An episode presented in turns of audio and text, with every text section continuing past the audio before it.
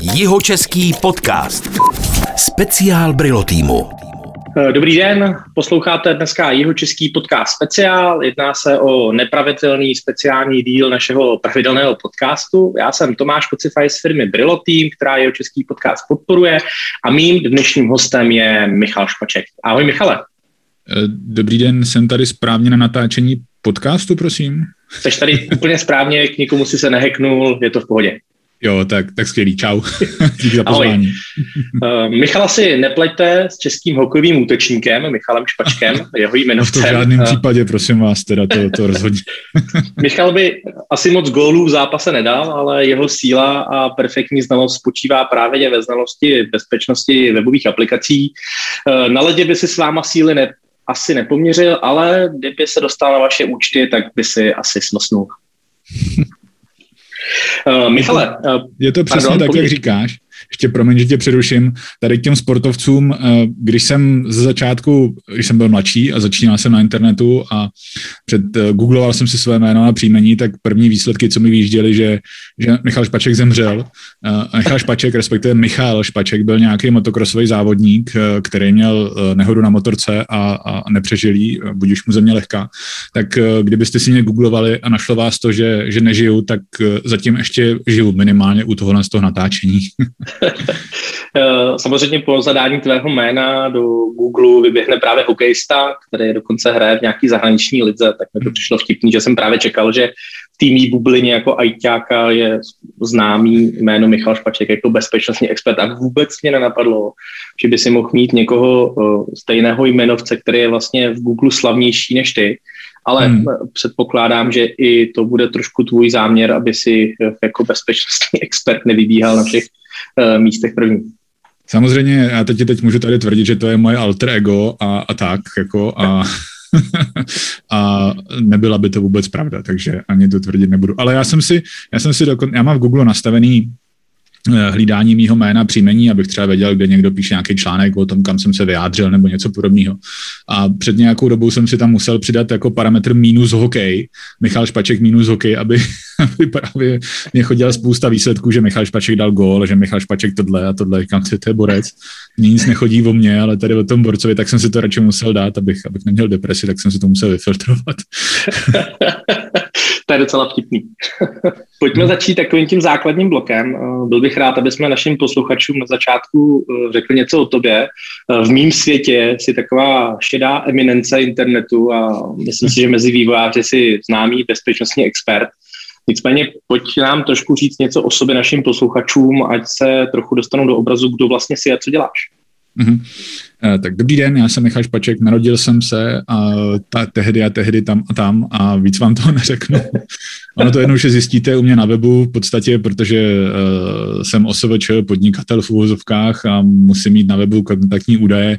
Jedním z nich je DIČ, kde je i datum narození a vlastně celý rodní číslo, což je úplně skvělý, takže já na rodným číslo nemůžu skoro nic založit, uh, respektive je to v uvozovkách veřejná informace. Uh, já se považuji za uh, vývojáře, mě baví věci stavět, uh, programovat, vidět něco, něco vytvářet, ale zároveň mě baví i věci zkoumat a uh, bourat. Teď nemyslím bourat kladivem bouracím, ale, ale spíš softwarově se dostávat uh, do, na to jádro pudla, jak ty věci fungují, jak přemýšlel ten vývojář, když se snažil tu aplikaci postavit. Uh, jestli tam není nějaká bezpečnostní chyba. Co se stane, když tady kliknu vedle a co se stane, když tady kliknu dvakrát místo jednou a, a podobně. To, jsou věci, to, to jsou věci, které mě zajímají. Um, a díky tomu, že mm, znám ty aplikace, tvořím je už nějaký pátek programu, webové aplikace, tak uh, trošku mám vhled do toho, jak třeba někteří vývojáři přemýšlí, a teď to nemyslím špatně, ale mají často deadliny, mají šéfy, který tlačí prostě featurey, který třeba by tam nechtěli dát, nebo prostě musí být hotový včera večer. A šéfy, který třeba nechtějí svý, svý týmy vzdělávat, takže uh, používají nějaký zastaralý metody. Takže se dokážu trošku vžít do toho, jak třeba ty vývojáři přemýšlí. A to primárně z toho, že jsem taky vývojář. Byl jsem, eh, používal jsem stejné metodiky, měl, měl jsem deadliny že jo, a, a podobně, takže trošku se do toho dokážu vžít. Takže mě zajímá ta bezpečnost, ochrana osobních údajů a to hlavně z toho důvodu, že já internet používám. Používám ho rád, protože jsem línej, na rozdíl od toho mého kolegy se stejným jménem, který je hokejista a na tom ledu, že to tam válí ze strany na stranu, tak já, já nikam nechci chodit. Já chci sedět u toho počítače tedy a, a klikat a zadávat věci a pak mi trošku vadí, když třeba moje údaje od někud uniknou a začne mi na ně chodit spam, že nigerijský králové mi nabízí miliardy a tak podobně. Eh, to mi, to, mi, to mi trošku vadí, takže proto se snažím, eh, aby ty aplikace byly bezpečnější, aby lépe chránili možná trošku sobecky i moje osobní údaje. A samozřejmě tím pádem i, i, i všech ostatních. Takže eh, programu webové aplikace snažím se zkoumat její bezpečnost, snažím se dělat nějakou osvětu, aby, aby ten internet byl zkrátka o něco, o něco bezpečnější. Si myslím, že v dnešním podcastu schrneme. Dnešní díl nenatáčíme ze studia tady v Českých Budějovicích, ale je to všechno na dálku. Používáme tady k tomu aplikace, takže případně posluchačům se omlouváme, pokud v nějaké fázi bude trochu méně kvalitní zvuk a zklame nás síla internetu, ale kde se právě nacházíš, jestli to není tajný? Já se právě nacházím na Šumavě, Žiju, žiju tady, přestěhoval jsem se sem eh, z Prahy před dvěma rokama, do Prahy jsem se přestěhoval před asi 13 lety z Českých Budějovic právě. Žiju, žiju na Šumavě teď, je to skvělý eh, tady v době pandemie, že všechno funguje online a já nikam nemusím. Jak jsem před chvilkou zmiňoval, pro mě je to docela skvělý. A já mám dokonce mezi kolegy spousta, spousta vývojářů, který právě přesně přemýšlí o tom útěku z toho města, Hmm. Uh, jaká je to vlastně pro tebe změna? Utec z Prahy, kde všechno je um, prakticky z minuty na minutu, ze dne na den všechno vyřídíš, zajistíš, hmm. objednáš si jídlo, dojdeš si do 30 vteřin tání večerky pro nějakou nutnost, jak se hmm. vlastně takhle žije člověkovi 13 let z velkoměsta na Šumavě. Jaká, jaká to byla změna? Ale to je dost dobrá otázka. Um, na to je asi několik různých odpovědí. Eh, co se týká práce a internetu, tak ve finále je jedno, jestli sedím u počítače v Praze, nebo jestli sedím u počítače tady. Um, rozdíl mezi tím v podstatě žádný nevidím. Uh, tady si můžu kdykoliv výjít ven, nikoho nepotkám, zvlášť jdu ven třeba po 11. večer, tak uh, slyším akorát velký vít někde tady a, a vidím hvězdy, um, protože tady není ani žádný světlo skoro pouliční. Takže z tohohle z toho pohledu, co se týká práce, jak říkám, můžu sedět u počítače v Praze, můžu sedět u počítače tady. Um, trošku nevýhoda Ehm, jak jsi říkal, večerky, tady, tady večerky, eh, do večerky se musí jít autem a večerka zavírá v 8 večer, takže to je trošku taková nevýhoda, musí se na to malinko zvyknout, ale není to nic, co by, co by zase bylo, bylo nějak jako, jako, jako složitý. V Praze, nebo obecně v těch velkoměstech, teď ne, v Praze jsem předtím žil, že jsem v Budějcích, jezdím tam často za rodičema, takže eh, oproti těm velkým městům tady musíš mít auto, minimálně jedno, aby se někam vůbec dostal ale ono i v tom velkom městu to taky trvá dlouho. Jo? Když, než dojdeš na nějakou dopravu, teď eh, v Praze jsou lidi, kteří jezdí do práce třeba hodinu. To, je, to mi přijde docela jako, jednak je obdivuju, já bych to, já bych to nedokázal dát. Odsaď sednu do auta, za dvě hodiny jsem v Praze v centru skoro, takže eh, tady z toho pohledu dopravy je to, tak, je to samozřejmě delší, je to dál, ale zase jo, jako jezdit každý den hodinu do práce tam a zpátky, to bych, to bych asi nedokázal zvládnout, takže um, tady ta doprava, někam se musíš taky dostat autem, ale dá se to, um, dá se to ve finále zařídit taky. Do nejbližšího většího města je to asi 10 minut, do dalšího většího, většího města je to asi 20 a díky internetu dneska, já jsem se naučil právě spoustu věcí zařizovat online, prostě protože nechci nikam chodit, jednak uh, časově a jednak protože jsem línej, i kdyby, kdybych bydlel v Praze nebo v Budějovicích nebo v jakýmkoliv větším městě, tak bych taky nikam nechtěl chodit. Takže um, vozí jsem, e-shopy jsem vozí, to je skvělý, umí jsem třeba Alza dovést věci v sobotu, takže to je, to je paráda. Je všechno, co potřebuješ podstatě, podstatě, podstatě ano. Uh, trošku nevýhoda samozřejmě není tady pět restaurací v okolí, uh, jsou tady tři, který uh, často mají zavřeno, ve chvíli, kdybych tam chtěl jít já samozřejmě, ale jinak, jinak se to dá celkem v pohodě. Řekni mi prosím tě, jak se člověka s původem z Českých Budějovic stane prakticky světově uznávaný expert na bezpečnost přece jen to naše školství těm technologickým věcem ještě není moc úplně nakloněno a pochybuju, že existuje obor bezpečnostní expert online aplikací. Jaká je hmm. vlastně vůbec cesta tvoje až hmm. k té fázi, v které jsi dneska? No, děkuju za ty milý slova, určitě mě to potěšilo, až jsem tady skoro srdíčko se mi roztálo. Ale to, já když se nad tím takhle kouknu, tak eh, já skoro nevím. Eh, já, já dělám, co mě baví, teď to bude znít jako kliše, že jo, dělám, co mě baví a prostě lidi mě za to uznávají, taky ty kecíky. Ale um, já jsem um, trošku možná drzej, malinko. Uh, někdy mě přeje štěstí uh, začátečníka a někdy se vrhnu do nějaké akce a pak si říkám, co, co jsem to vlastně udělal. No a teď už to musím třeba dodělat. Um, tím, že prostě jsem zjistil, že ta bezpečnost mě nějakým způsobem zajímá, to jsem zjistil už před poměrně dlouhou dobou. Uh, začal jsem zkoumat, jak třeba lidi přemýšlejí, proč dělají některé věci tak, jak je dělají a uh, napadlo mě jako, hele, mm, co takhle to zkusit změnit, jako jo, takový trošku uh, jako malý cíl, prostě pojďme zkusit nějak změnit to, aby, aby ty aplikace byly bezpečnější, aby lidi přemýšleli trošku jinak. Uh, tím, že jsem chodil taky do práce, deadliny, které jsem zmiňoval a podobně, uh, vím, že prostě můžeme chtít, aby aplikace byly 100% bezpečné, ale když na to nemá někdo čas, tak zkrátka zkrátka nebudou.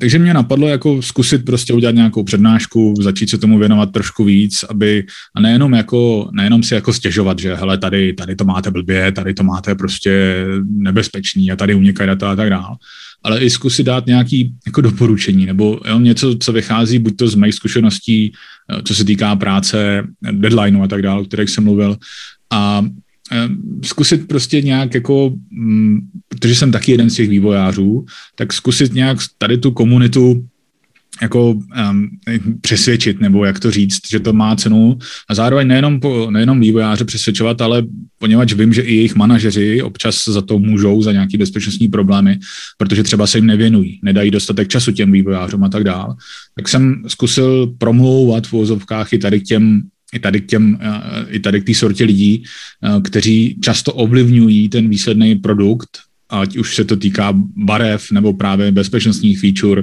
nebo prostě něčeho, že jako kdo by nám to hacknul, že jo, tak těm lidem vysvětlit, že třeba já nebo někdo podobný.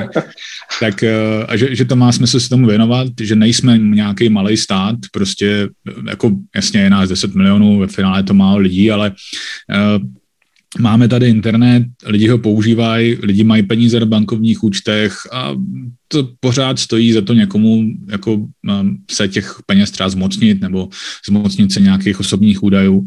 Um, velká část mé práce je přesvědčovat lidi, že i ten jejich malý e-shopík, kde mají 350 registrovaných uživatelů, že i to může být cílem nějakého útoku. Jasně, nebude se to probírat v televizi, protože to za to nestojí. Většina se jich do televize nedostane těchto z těch útoků nebo úniků. Ale eh, každý heslo, každý, každý osobní údaj je k něčemu někomu dobrý a my vlastně nevíme komu a k čemu. Takže tady z toho, eh, tady z toho jsem se snažil jakoby ty lidi přesvědčovat a ukazovat, že prostě takhle ty věci fungují a, a tady jsou ty rizika a tohle to se vám může stát. A zároveň ale ukazovat ty, hele, můžete udělat poměrně jednoduchou věc, v některých případech, aby se vám to nestalo, aby to nebyl tak velký problém. Prostě tady máte problém a tady máte k němu řešení, zjednodušeně řečeno. To znamená, když ti do toho vstupím, celá hmm. ta tvoje kariéra je prakticky uh, vybudovaná na pokusu nebo pokus omyl hmm. a zároveň nějakým samostudiem. Ano, přesně tak. Eh, já, já jsem si neřekl, že já jsem si neřekl před 15 lety, že budu bezpečnostní expert, světově uznávaný. Eh, prostě dělal jsem, co mě baví. Ehm, já už jsem od malička uměl spíš věci rozebrat, než dohromady. Ehm, často mi zbyl jeden ten šroubek, který se nevěděl, kam patří, ale ono je tak, i tak to fungovalo. Eh, takže eh, dělal jsem, co mě jako baví, způsobem, který mě baví, objevovat, eh, zkoumat, rozebrat to, rozbít to a podívat se, jak je to, jak je to vytvořený a jestli náhodou by se tady prostě nedalo něco někam připojit, um, poslat nějaký data, aby to dělalo něco, co chci, co chci, něco, co chci jiného. Um, tady ten um, princip nebo ten způsob, my to často vidíme v těch médiích, brané jakože že to je něco jako špatného, zločinci, kriminálníci a tak dále. Slovo hacker je uh, slovo, který automaticky znamená člověk, který vás ubere o prachy, ale ten původní význam je spíš takový, jako pochopit, jak ty věci fungují a využít je nějak ve svůj prospěch. Um, ať už je to prostě prospěch, že, že mi třeba auto pojede rychleji, když to zjednoduším nebo zkrátím, nebo že prostě telefon bude dělat to, co chci já, um, můj vlastní telefon, tedy pokud možno, že bude dělat to, co chci já. Ale samozřejmě eh, má to přesahy k tomu i do té kriminální činnosti, že prostě pokud takovýhle věci někdo ovládá, dokáže třeba přesvědčit i nějaký jiný počítač, nejenom ten můj, ale někdo dokáže přesvědčit i počítače třeba prostě nějaké instituce, firmy, aby mu dali data, který by mu třeba normálně nedali. To je samozřejmě eh, tyhle ty možnosti a znalosti potom ten člověk může využít buď to dobře, nebo špatně, jak se, jak se rozhodne sám. Jasně. Um, myslím, že jsme tam předběh jednu otázku, ale k té se dostaneme. Jsem ti to no, si, no, chtěl jsem se zeptat, považuješ se ty vlastně za hackera?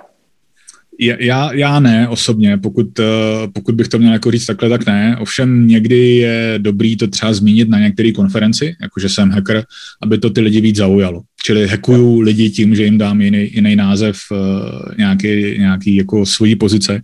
Ale pokud bych to měl zkrátit, jasně i v Twitteru mám na bio napsáno, že jsem hacker, protože ano, ta audience, která mě tam třeba sleduje, tak ví, že to neznamená automaticky, že jsem kriminálník. Čili nepovažuji se za nějakého kyberkriminálníka, ne? něco takového. Za mizeru, já těm lidem říkám mizerové, nepovažuji se za mizeru, ale snažím se zjistit, jak věci fungují a využít je ve svůj prospěch. A, a co se týká jak softwaru, hardwaru, tak i někdy třeba, někdy i třeba lidí. Když ho hezky někoho poprosíš, on to pak udělá jako rád, že? tak to hackuješ toho člověka už v podstatě.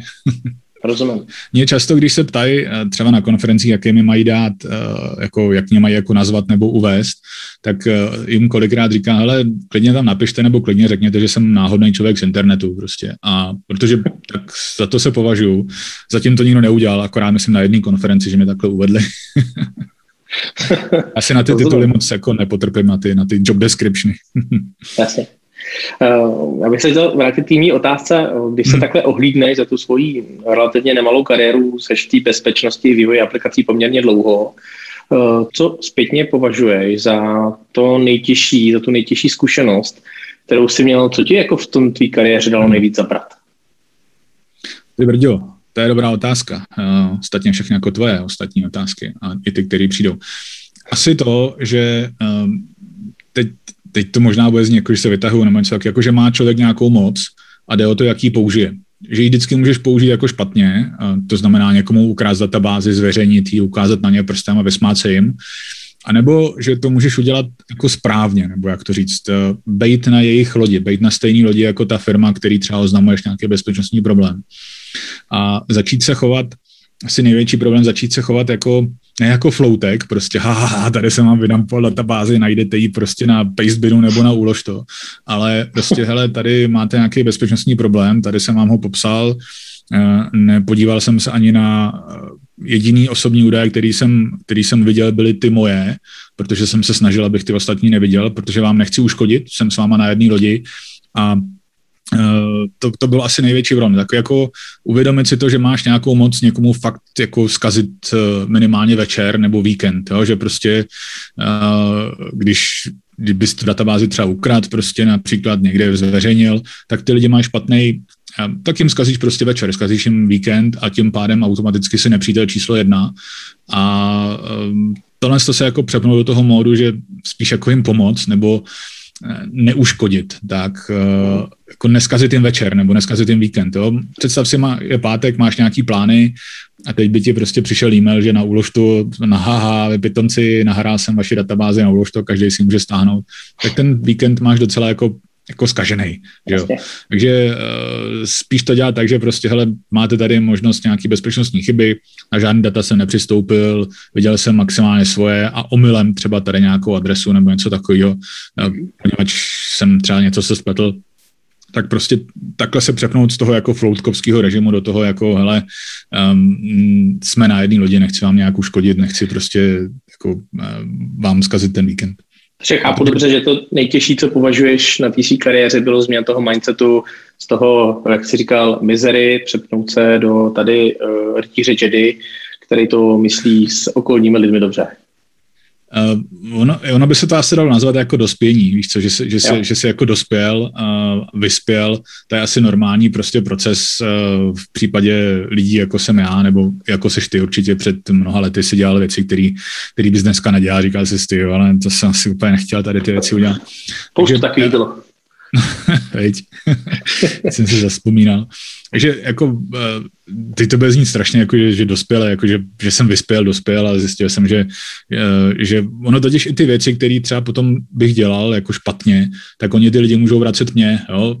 Jak jsem říkal, já jsem taky programátor, provozu nějaké webové aplikace, a, a mně by se taky nalíbilo úplně, kdyby prostě mě někdo zkazil víkend, uh, zjednodušeně řečeno, takže přepnout se do toho režimu, že hele, oni to jsou taky lidi a cítit se jako do jejich uh, mysli, do toho, že mají jinou práci, do toho, že vlastně já nechci jim úplně jako stanovovat priority, že do zítra to musíte mít opravený prostě a tak, tak takhle jako uh, trošku empaticky přemýšlet, to bylo asi takový jako nejtěžší, ale zároveň to zase přišlo tak nějak automaticky, že jako um, jsem si uvědomil, že ty věci se můžou stávat i mně, že někdo může, protože třeba lidi se mi hlásí na školení, mám tam nějaké osobní údaje a že by se mi úplně nelíbilo, kdyby to někdo vydampoval, třeba tu databázi a někam dal ke stažení, že mě by to zkazilo víkend minimálně, tak si jako uvědomit, že hele, tím, že budu dělat takovýhle nechci říct, že se nedělá, ale kdybych je dělal takový nějaký mizer, mizeroviny, tak uh, prostě, uh, že se to vlastně nikam moc jako nepohne, nikomu tím moc nepomůžu. Tak, tak asi to bylo takový nejzajímavější,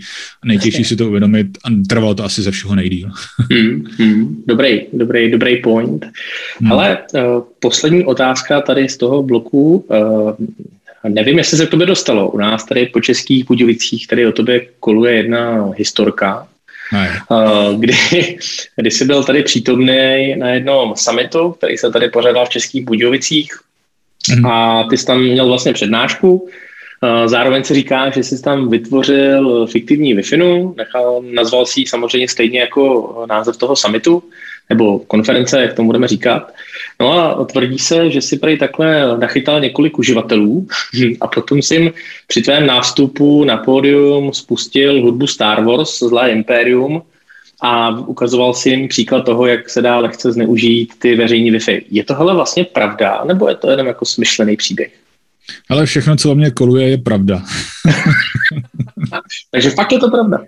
Eh, je to, je to pravda, eh, je tam několik věcí dohromady, který, eh, který běžně dělám na konferencích a ukazuju to těm lidem, to je ať už nějaká zákeřná Wi-Fi, případně tady vám pošlu nějakou adresu, vlezte si na ní a já vám prostě tím pádem můžu browseru spouštět jakýkoliv JavaScript, který budu chtít já a tím pádem třeba spouštět i právě ty, ty nějaký pochod smrti ze Star Wars, nebo jak se to jmenovalo.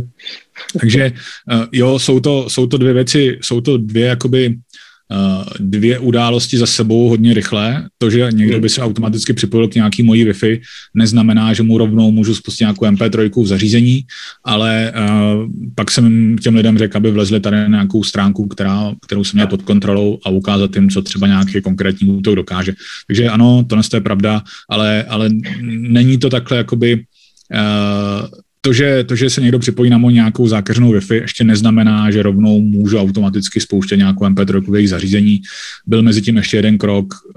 Eh, poslal jsem ty lidi na nějakou moji stránku, poprosil jsem je, aby na ní opravdu šli, vyhekoval jsem ty lidi, aby na tu stránku šli a řekl jsem jim, že to je všechno bezpečný, samozřejmě, že jo. A poprosil jsem, aby spolupracovali a někteří to fakt udělali a v podstatě eh, tím jsem v jejich browseru začala přehrávat MP3. Um, nebylo to nic jako uh, uh, nic zákeřného, nic takového, těm um, jsem na pódiu, takže ty lidi mi můžou kdykoliv přijít na bančit, kdybych jim udělal něco špatně. Takže, takže uh, jo, tak, tak ano, to, ta, to, to, to koluje správně, ale jsou to dvě věci dohromady, které se někdy dělou zvlášť, někdy dohromady, ta, jo, ta veřejná Wi-Fi nebo nějaká nezabezpečená Wi-Fi a to, když vlezeš nějakou stránku, takže vlastně ten majitel té stránky si s tím tvým browserem pomocí JavaScriptu například může dělat v podstatě, co chce. Hmm. Možná tady, když, se, když jsme u tohohle tématu, hmm. o, jak je to vlastně v případě, že něco takového se stane, ty říkáš, že si v tom tvém browseru může dělat uživatel, co, nebo ten útočník v tom browseru může dělat, co chce, platí ještě nějaký takovýto omezení, kdy já jsem ještě prognal, že to jako řadu let zpátky, jak se vlastně říkalo, že ten útočník se není schopný dostat do toho sandboxu, toho prohlížeče jako ven na ty ostatní hmm. data, položky, informace, disk a tedy. Eh, je tohleto furt platný, nebo se v tom něco změnilo?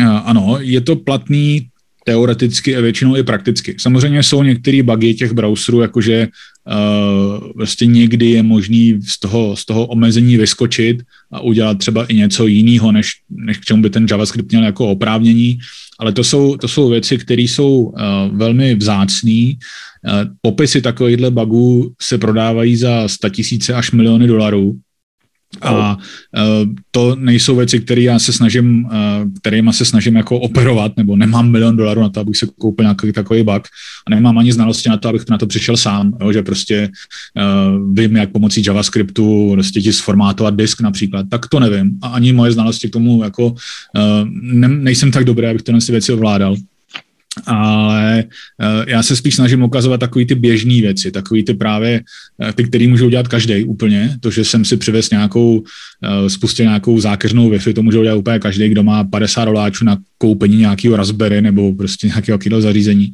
A to se snažím ukazovat, že, že ty problémy nejsou, ty bezpečnostní problémy nejsou jenom to, co vidíme v novinách, ty prostě bombastický, prostě tajný čínský hackery s maskama a s rukavicema prostě a, a disponující, dis, kteří mají, teď neumím to ani říct, kteří mají neomezený kapitál prostě na to, aby kupovali právě tady ty exploity za miliony dolarů. Um, já se snažím ukázat, že ty bezpečnostní problémy jsou někdy i mnohem jako jednodušší na provedení a tím pádem je v podstatě může dělat kdokoliv a to riziko je reálnější, než že nás hackne nějaký čínský Tumping prostě z APT-32, nebo jak se jmenují ty jednotky. Jasně. Takže takže ano, to, co jsi se ptal, možnost by tam byla, že pomocí toho JavaScriptu třeba prostě dostanu se na data, který, přístup, který standardně dostupný tomu JavaScriptu nejsou, ale to není to, co bych chtěl ukazovat. To je spíš věc, kterou, který se běžný uživatel stejně nedokáže bránit, protože prostě uh, tam už je jenom asymetrický rozpočet. Že jo? Běžný uživatel má na bezpečnost zhruba tak asi nic, zhruba tak 5 dolarů měsíčně možná, a tím co některé tajné služby a ty, kteří, ty lidi, kteří zvládají vytvářet tady ty bugy a případně nakupovat a prodávat, tak to jsou milion dolarů. Čili je to jakoby asymetrický, asymetrický boj, který běžný uživatel a provozovatel webové aplikace nemůže vyhrát. Já se spíš snažím ukazovat, aby, že, v podstatě často není potřeba nějaký obrovský kapitál nebo uh, obrovské investice a že to bez zabezpečení můžeme zlepšit nějakýma jednoduchýma krokama. Ne udělat 100% bezpečnost, to v podstatě nejde, ale zlepšit na takovou úroveň, aby třeba ten útočník to měl dost těžší, anebo by mu to trvalo díl, nebo, nebo něco podobného. Eh, dneska posloucháte jeho český podcast speciál s mým hostem eh, Michalem Špačkem, experta přes eh, bezpečnost na internetu. Speciál Brilo týmu. Uh, Michale, než se pustíme do dalšího tématu, který tady mám připravený, uh, mám tady takovou otázečku. Uh, pro mě je to trochu bizár a chtěl bych se zeptat na tvůj názor. Lidí, lidé kolem mě se obecně dělí na dvě skupiny. Jedna skupina, která si kameru zalepuje a druhá skupina, která si kameru nezalepuje. Jak to vnímáš ty? Zalepovat kameru na notebooku nebo ne? Ale já ji mám zalepenou a mám ještě externí kameru e, z notebooku ven, tam má taky takovou klapku a vždycky, když zapnu třeba nějaký videohovor nebo něco, tak úplně po každý, vlastně si říkám, ty mě nefunguje kamera a pak si řeknu, aha, počkej, ona je vlastně zalepená, nebo musím odklopit tu klapku. Já to používám ne proto, že bych se ne proto, že bych se nějak bál toho, že mi nějaký prostě hacker nebo nějaký mizera nainstaluje něco a bude mě sledovat, jak tady prostě čumem do počítače a říkám si, hm, proč to nefunguje. Ale je to jakoby další úroveň toho, že hele, co když se mi ta kamera někdy spustí omylem? To se stát může, jo? Připojíš se do nějakého videohovoru a připojí se tam, aby si slyšel prostě to, co už tam povídá, ještě nemáš na sobě tričko, třeba protože se zrovna oblíkáš, prostě zrovna vstal nebo něco takového. Tak eh, abych prostě měl ještě nějakou jako další úroveň toho, že se může něco stát, a teď nemyslím nějaký jako útok nebo bezpečnostní problém, ale prostě Uh, ta kamera se může spustit dřív, než bych čekal. Můžu kliknout někam blbě a spustím kameru, když si dloubu v nose, nebo já nevím, prostě něco takového. A uh, chci to mít jako další pojistku, jo? že prostě, aha, ještě musím odklopit tu záklopku, jakoby další úroveň prostě uh, zabezpečení a to nejenom proti nějakým jako hackerským útokům, prostě, že tam, že mi někdo dokáže sledovat kameru, ale i proti takovým neběžným věcem prostě, jo. Um, stejně tak jako nemáš uh, kameru na telefonu prostě zapnutou každou chvíli, tak prostě zapínáš si jenom ve chvíli, potřebuješ, tak ta klapka slouží ještě jakoby další takový jako hardwareový switch v uvozovkách, nebo jak to říct. Dobře, Samozřejmě, rozumím. Hmm. A možná, když se dostaneme k tomu, je tam vlastně vůbec reálná šance, že fakt tu kameru jako někdo schopný hacknout a opravdu ji využívat ke sledování tebe bez toho, aby ty to věděl? Ale uh, šance tam vždycky je, můžeme se bavit o tom, jak reálná je, kolik procent to je, kolik procent to není a tak dále. Šance tam vždycky je. Je to nějaký hardware, který prostě uh, funguje v počítači a takovýhle hardware uh, lze ovládat ať už programem, který jako je nainstalovaný mnou správně, anebo programem, který mi třeba někdo buď to nainstaluje, nebo mě ho donutí nějak nainstalovat. Ta šance tam vždycky je. Hmm to, jestli je, jak reálná je, to, to nedokáže odhadnout, to se asi u každého liší, u každého počítače, u každého uživatele, ale, ale šance tam vždycky je, no, takže uh, tak tu zalepenou kameru nebo tu klapku já tam mám, ale nejenom z tohohle z toho důvodu. Tím nechci, mm. že se toho nebojím, ale um, šance tam je, ta klapka zároveň mi brání tomu, tomu, ale zároveň i poskytuje nějaký jako soukromí mě prostě, když se tady prostě převlíkáš, nebo víš co, prostě běžně u toho počítače trávíme spoustu věcí, nebo večeří, že jo, poslintáš si tričko a nechceš, aby to bylo na kameře. Takže prostě takovýhle, takovýhle věci jako i, i proti tomu to má chránit. Rozumím. Tím nechci říct, že každý prostě počítač je nějak hacknutý a že každá kamera prostě někdo může sledovat, to určitě ne, ale Eh, šance tam je, není nulová, tak eh, to, že tu kameru mám zalepenou, je prostě takový, taková další jako hardwareová ochrana v uvozovkách, takový, takový přepínátko, kdy to prostě vypneš, eh, zakryješ a nikdo to nevidí. Samozřejmě nemáš zakrytý mikrofon, takže by šel zase, kdyby, kdyby mě někdo takhle jako donutil něco nainstalovat, co by odposlouchávalo mikrofon, tak se uslyší s tím mikrofonem spoustu zvuků, mlaskání a tak dále, eh, když, když budu večeřet a to by taky třeba k něčemu bylo. Takže jako eh, já, já, já to nechci úplně jako lidi strašit, že prostě zakryjte si kameru, protože se dá hacknout. Ono se dá hacknout úplně cokoliv skoro, když se na to hmm. podíváš. Ta šance, ovšem, že zrovna někdo by mě nebo třeba tebe takhle to udělal, ta je, já nechci říct, že je malá, ale Hmm, možná bych mohl to říct, že není úplně velká, ale zase je dobrý s tím nějakým způsobem počítat. Rozumím myšlence. Já jsem se tady teď na tebe připravil několik témat, který mm-hmm. zajímají částečně i mě a který se kolem mě hodně točí a mají i takovou tu rezonaci v médiích a podobně. Takže uh, hodně často proběhne médiem a nějaké informace o tom, že nějaké velké společnosti byly ukradeny účty, co tady vlastně uh, narazil se na to v začátku toho našeho podcastu. Uh, můžeš prosím tě přesně našim posluchačům vysvětlit, co znamená, když uvidí v novinách informaci ala uh, MOL.cz byl mu ukradeno milion účtů? Co, co hmm. přesně to znamená? to znamená, že mají problém, jak ten MOL, tak uživatelé. Těch možností, jak k tomu může dojít, je v podstatě nespočet. Někdy to jsou opravdu jednoduché věci typu, že zazálohovali jsme data, my jako firma, zazálohovali jsme data někam, kam jsme zálohovat neměli. Eh, já když jsem pracoval v jedné firmě před, před několika lety, dostali jsme nový server a, eh, a běžela na nějaká databáze a já jsem se na ten server jeden den přihlásil, uh, legitimně, legálně, jako zaměstnanec té firmy a koukám na něj, jenom prostě někde jsem se pál do nějakého jiného adresáře a teď říkám, ty brďo, co to tady je za data, co, co, co to tady, tyjo, co to je? A vypadalo to jako záloha nějakých jiných databází. Říkám, tyjo, ale to nejsou naše databáze, to je divný. Tak jsem psal administrátorovi toho serveru, který nám ho jako dodal a spravoval, že jako, hele, co to tady je, to tam asi úplně být nemá. A on mi odpověděl, že ten server, když ho kupovali nám, tak ho, tak ho otestoval na zátěž. Jo? Jako zahořet ten server, aby prostě věděl, že to vydrží nějakou zátěž, že to je, že to je v pořádku ten hardware a, a software nainstalovaný.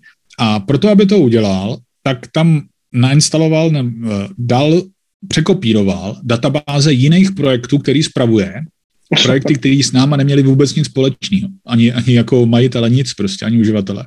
Nakopíroval tam databázy jiných velkých českých projektů, některý větší, některý menší, a prostě nechal to běžet na tom serveru, aby to otestoval, jestli, jestli to funguje. No a zjistil, že to funguje, server vypnul a dal nám ho. Schválně, jestli si zaznamenal, že zapomněl něco udělat ten člověk. Jasně. Zapomněl no, tak tu zapomněl smazat, no. Ano, přesně Jasně. tak zapomněl tu databázi smazat a dal nám ten server. Takže v podstatě eh, v úzov, jako ne v úzovkách, ale on způsobil únik dat svým klientům. Samozřejmě já jsem to potom dál nikam ty data nekopíroval na úlož, to nic takového. Ale kdybych byl nějaký mizera, nebo kdyby někdo hacknul nám ten databázový server, tak dostane nejen naše data, ale zároveň i data těch prostě jiných projektů. Takže to je jeden z takových úniků, kdy uh, ani ta aplikace nemusí mít bezpečnostní chybu, ale někde ty zálohy prostě se odzálohují někam, kam se úplně odzálohovat nemají. Mm. Druhá, druhá možnost samozřejmě je, že ty aplikace mají sami o sobě bezpečnostní chyby a dovolí únik dat. Um, to je taky poměrně běžný. Tomu útoku se třeba říká SQL injection. Um, vložíme nějaký dotaz Uh, nebo útočník vloží nějaký dotaz do databáze, který mu vrátí data, který by normálně neviděl, třeba seznam uživatelských jmen a nějak uložených hesel místo vypsaných produktů z databáze například. To je další možnost, jak, jak, tomu, jak tomu dojde. Co ten samotný fakt znamená, že jim to uniklo, to potom záleží na tom, co s tím provedou ty mizerové, co s tím provedou ty, ty útočníci, kteří se k těm datům nějak dostanou. Nemusí to být přímo ty mizerové, který tu aplikaci nějak jako podojili. Oni ty data se pak dál můžou prodávat, že jo, někdo si je stáhne z toho úložta, někdo si je stáhne tam odsud. A ty data se prostě potom šíří tím internetem a můžou je zneužít úplně jiný lidi, uh, úplně jiný mizerové než ty, kteří je původně z té firmy dostali. To je běžný, no, že není to jeden člověk, že prostě uh, jeden člověk by to zneužil uh, a byl by to ten samý, který, který tu firmu nějak hacknul, ale často prostě jeden člověk to nějak hackne a neví, co s tím má dělat, tak to dá někam ke stažení a pak ja. někdo si to prostě stáhne, nějaký mizerák, který třeba nemá ty znalosti na to, aby tu firmu uh, hacknul, když to zkrátím, zjednoduším, tak ten už zase pak ví, že ty lidi může jim psát e-maily, že prostě je nachytal na právě nějakých webech pro dospělí a má, má, má záznam z jejich kamery a takovýhle prostě klasický podvody, které nejsou pravda, ale uh, na některé lidi to může fungovat. Hmm. Uh, když jsi to tady načal, já tady mám i k tomuhle téma otázku. Hele, jak vlastně potom, nebo jestli potom nějak trochu něco víš, já jsem obecně slyšel nějakou jednu debatu, kdy hmm. oni říkají, že tyhle ty vyhekované data se dají potom prodávat na různých černých tržištích. Každý ten účet, který máš hacknutý, takhle od někať stažený, ať je to, nevím, hmm. Adobe, Mall, hmm. Google, hmm. Facebook, cokoliv jiného, tak uh, mají nějakou cenu. Ta cena se dokonce liší tím, uh, podle toho, jaký je to systém, co v tom systému hmm. může být uložený, takže pokud uh, třeba ti někdo vyhekuje Google účet, tak například byla jeden čas cena toho Google účtu vysoká, co tam pravděpodobně mohla být kreditní karta, Mm. Ale třeba ve chvíli, kdy Google zavede dvoufaktorové věřování, tak najednou cena toho Google účtu spadla na 50 centů, protože co uděláš mm. s účtem, který má dvoufaktorové ověření. Mm. Ale je tohle to jakoby obecně tak, opravdu se s těma datama takhle jednoduše kšeftuje? Uh, ano, ale hvězdička. Uh, časem Tady ještě potřeba si rozlišit dvě věci. Jestli někdo hacknul konkrétně jeden účet, třeba tvůj nebo můj, eh, nebo někdo hacknul třeba celou tu firmu a vydampoval všechny ty účty zveřejněných jména hesla. Eh, totiž to, že by někdo hacknul můj nebo tvůj účet, eh, dostal se k němu nějak, tak může znamenat, že třeba já nebo ty o tom nevíme. Jo? Že ten účet je pořád používaný, je aktivní, je tam třeba připojená nějaká platební, platební karta nebo něco podobného. A ten účet jako takový může mít velkou cenu. Pokud by někdo uh, podojil třeba nějakou firmu, ať už větší nebo menší, tak ta na to dřív nebo později přijde, všechny hesla resetuje a, a ty účty jako takový u té firmy potom v podstatě cenu nemají žádnou, protože uh, už ty údaje, který třeba ten útočník má, tak už dávno pro tu konkrétní firmu neplatí. Pořád ale může použít třeba nějaký to jméno, heslo pro přístup někam jinam. Takže třeba dejme tomu, eh, když jsi zmínil ten mall, kdyby někdo získal data z mallu, kdyby se to náhodou někdy stalo, že jo, tak, Jasně. tak kdyby někdo získal, tak uh, lidi třeba budou používat stejný jméno heslo na Alzu například. A na Alze už můžou mít uloženou platební kartu a Mizera si to pak může nechat někam, někam poslat. Uh, Tady spousta těch dat, v podstatě snad asi všechny data, který, který kdy od někoho unikly, se dřív nebo později objeví normálně ke stažení běžně na, na klasickém internetu, ať už na nějakým torrentu, nebo třeba na tom úlož to, já úlož to mám rád z mnoha důvodů, takže pro toho, pro toho zmiňu. Uh, takže časem se stejně k těm mezerům ty data můžou dostat úplně zadarmo. Jo? Takže uh, data, který třeba uh, možná budeš znát službu Have I Been Pwned, uh, uh-huh. kam můžeš zadat pardon, svoji e-mailovou adresu a ono ti to řekne, jestli tvoje e-mailová adresa byla v nějakým známým uh, úniku nějakých osobních údajů, tak ten člověk, Trojhand, který to provozuje, tak tam importuje data, který v podstatě z, na, z mnoha desítek procent, naprostá většina z nich pochází z běžného internetu, z žádného darknetu, nic takového. A on ty data nekupuje. Taková jeho zásada, jako že, že nechce tím podporovat ten, ty kriminálníky, aby jim dával za to peníze, ale on má vždycky někdo pošle nějak, nebo někde, někde je sežené uh, zadarmo. Čili dřív nebo později tyhle ty data se uh, objeví někde běžně ke stažení zdarma.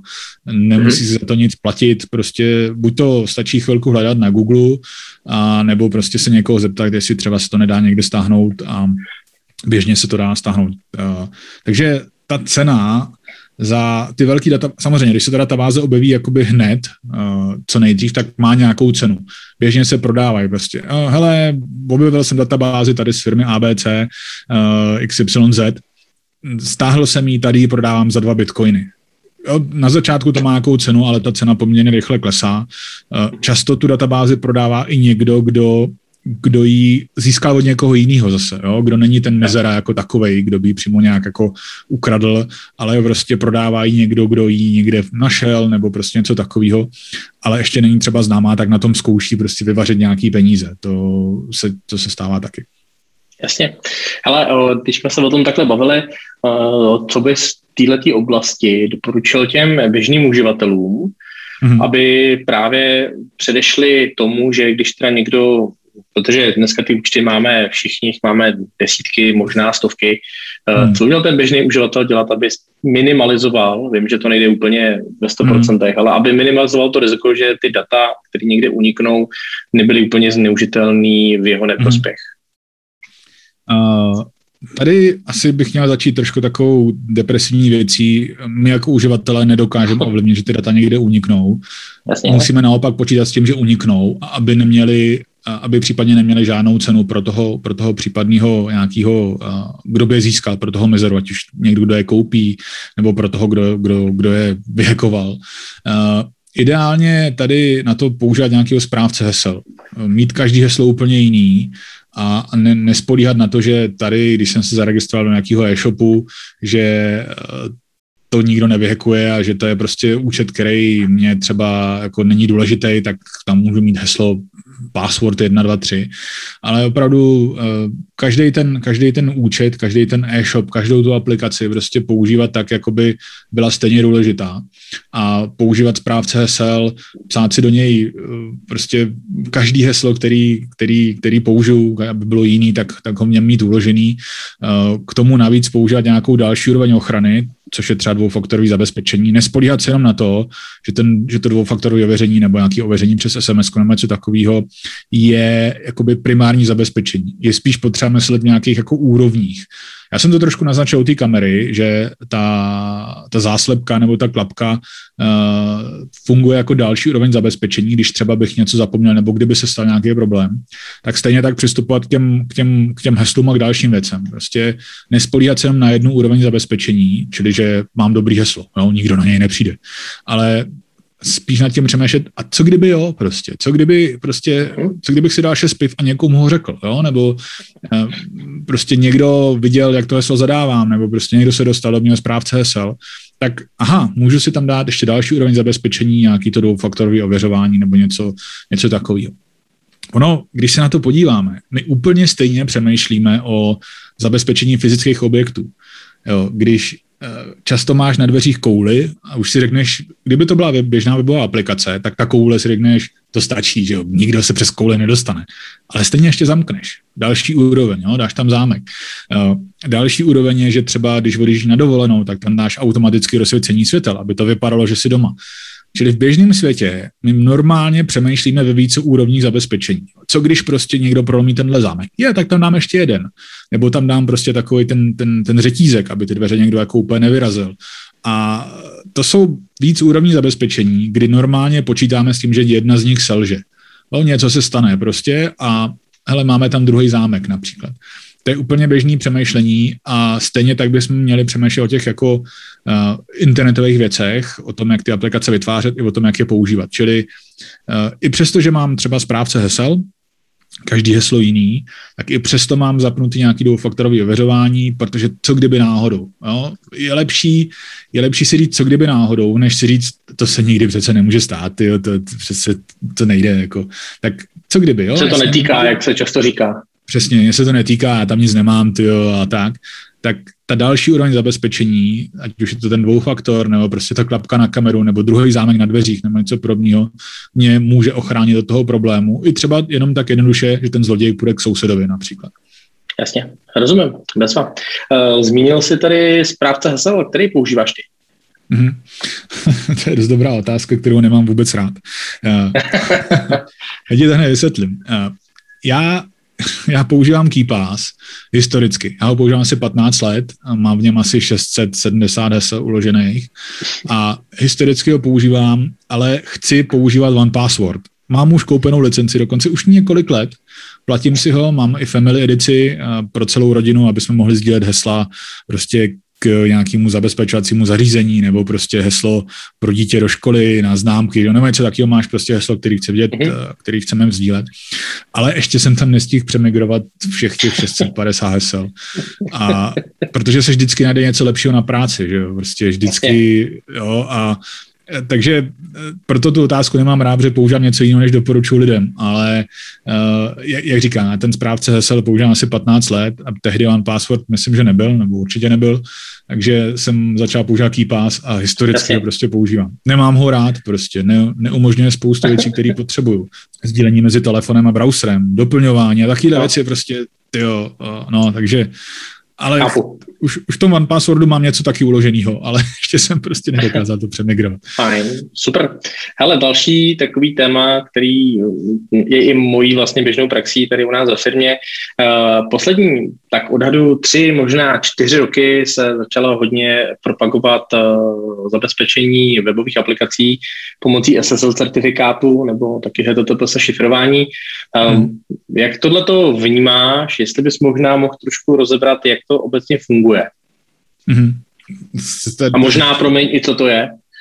jo, uh, jo já, já přemýšlím, jak mám začít. Uh, tak, dobře. Uh, O to se šifrování jako takový, v podstatě když se tomu říká SSL, ačkoliv SSL je protokol, jehož poslední verze je z roku 1996, což je minulý tisíciletí a zní to strašně. Navíc, když jsem si jednou googloval, co to znamená SSL, tak mi to vypadlo, že SSL se jmenoval SSL byl název výrobce uh, značky Durex.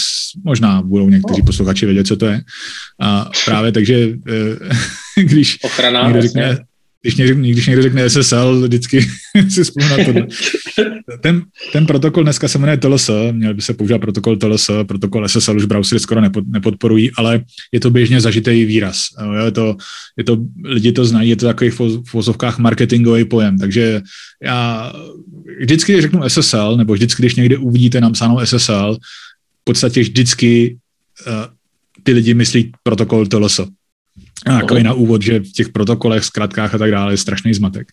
Uh, tenhle ten protokol nebo obecně HTTPS slouží na šifrování přenosu dat. To znamená, že uh, já nějaký data vytvořím v prohlížeči, ať už napíšu moje jméno, adresu nebo něco takového, pošlu to někam do nějaké webové aplikace a uh, ten samotný přenos je šifrovaný. To znamená, ten prohlížeč to nějak zašifruje, běží to šifrovaně a na konci se to nějak dešifruje a ta aplikace to nějak zpracuje. Já to trošku přirovnávám třeba na školení, když se bavíme o HTTPS, tak to přirovnávám k takový zahradní neprůhlední hadici. Tu zahradní hadici někam natáhneš, od někud někam a do ní nevidíš, co v ní teče, jestli v ní teče voda, nebo pivo, nebo čaj, nebo volej, mm. nebo ropa, to nevidíš. Jenom prostě ta hadice od někam někam vede a to, co do ní ta jedna strana naleje a to, co na té druhé straně vyteče, tak mezi tím, mezi těma dvěma bodama není vidět, co v té hadici je. Je to takový jako šifrovaný tunel, neprůhledný, kdy, jak říkám, jestli tam teče voda nebo pivo, to těžko říct. Musel by se dostat buď to na jeden konec, nebo na druhý konec té hadice, nějak hacknout ty lidi na těch, na těch koncích, aby si zjistil, co v té hadici vlastně jako teklo. Takže to je jako transportní šifrování, to je to HTTPS.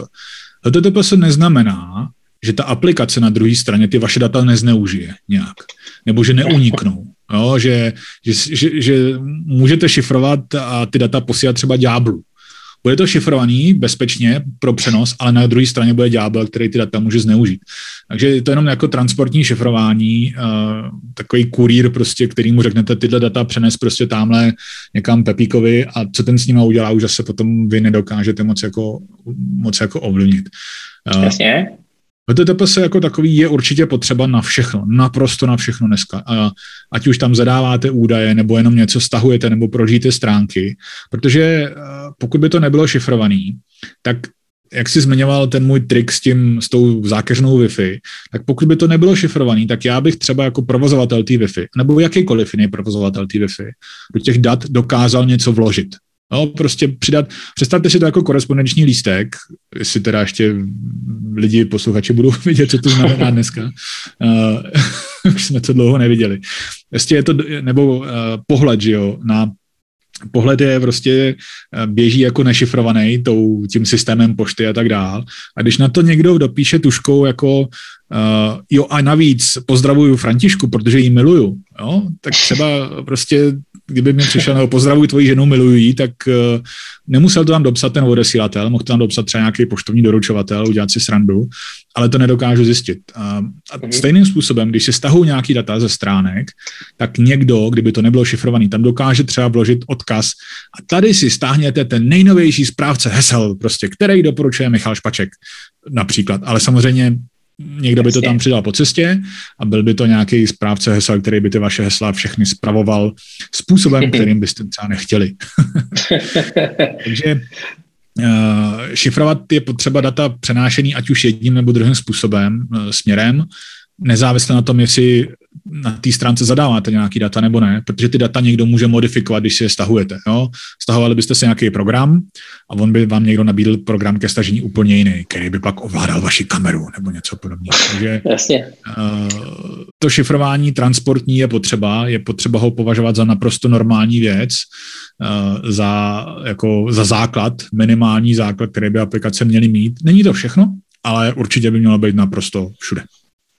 To znamená, pokud e, mám webové stránky a v tuhle chvíli ještě nemám HTTPS certifikát, tak nejde hmm. ani tak o to, že bych nutně musel chránit svoji bezpečnost svých webových stránek, ale spíše hmm. teoreticky chráním návštěvníky, kteří na ty mý stránky chodí, aby někdo nezneužil tím způsobem, že jim při návštěvě mého webu nepodvrhne něco jiného. Ano, ano, přesně tak. Příště uděláme podcast Takže... s tebou. Takže pokud někdo posloucháte, nemáte ještě web na HTTPS, nebo tedy, jak jsme se dozvěděli od Michala TLS, kontaktujte svý správce a zaříte to co nejrychlejší.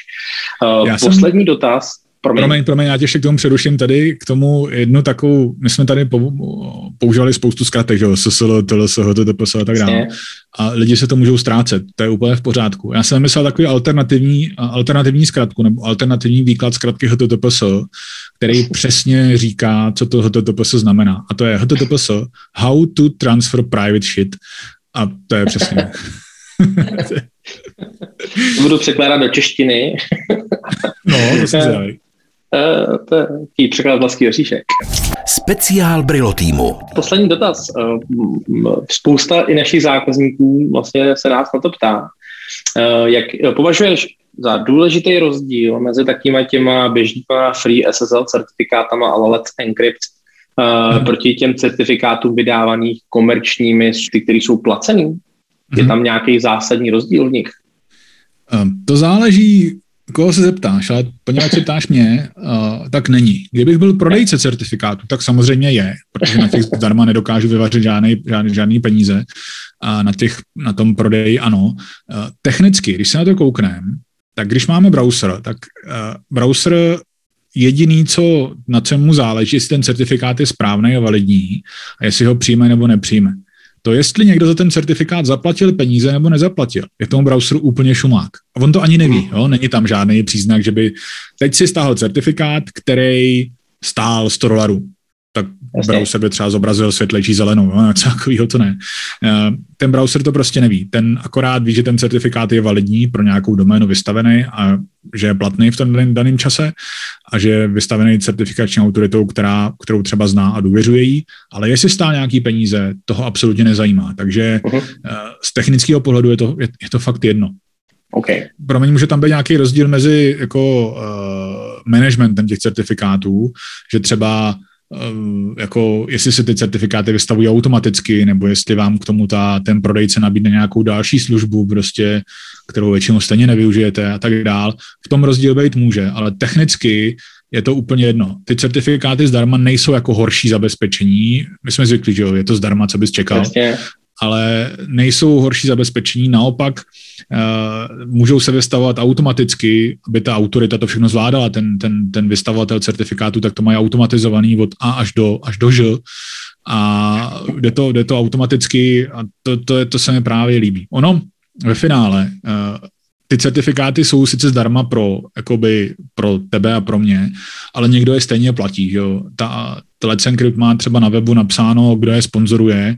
Já jim každý měsíc taky posílám nějakých asi 15 dolarů jako, jako, jako donation, jako dar, jako podporu a platí je to prostě lidi jako, jako já, jako jsou tam i některé české firmy, třeba Live Sport je sponzoruje, uh, jsou tam prostě velké firmy, Google a podobně a, a ty, to, ty to platí taky. Čili on je to zdarma jenom jakoby pro ty koncový uživatele, ale ve finále to samozřejmě musí někdo platit. To stojí, a, jasně. Tak. Jako, asi jako všechno na světě něco stojí, otázka, jak, jak je to financované. Jo, nejsou to reklamy, nic takového, prostě někdo to platí z mýho, z mýho, z mý karty se měsíčně strává 15 dolarů, což je úplně nezachrání, ale je to tak. A když se najde milion Michalů Špačků, tak už to je zajímavější. Ježišmarja, to... Uh, okay. Další blok, který bych chtěl s tebou probrat a na který jsem narazil, já jsem v historii byl vlastně na tvým školení PHP uh-huh. aplikací, ať už bezpečnosti nebo výkonu. Uh-huh. Uh, jak vnímáš vlastně posun toho PHP za třeba posledních deset let? Uh-huh. Jazyka jako takového.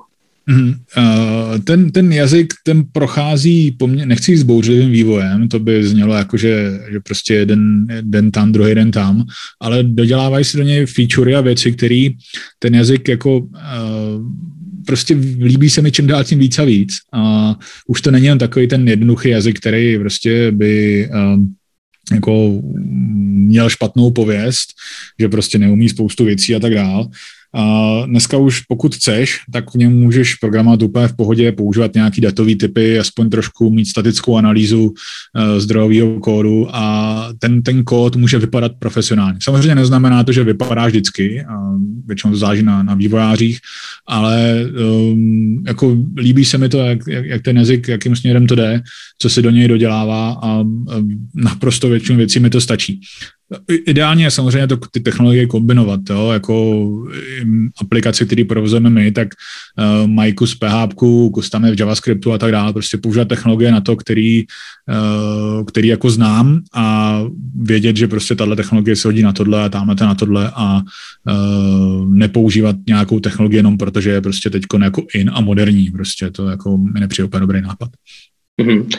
Já si pamatuju, že když jsem byl u tebe na školení, tak s nám to, myslím, si dobře pamatuju, ukazoval vlastně na PHP 5.2, jestli si dobře mm-hmm. pamatuju, abych jako úplně nekecal. Mm-hmm. Samozřejmě řadu let zpátky.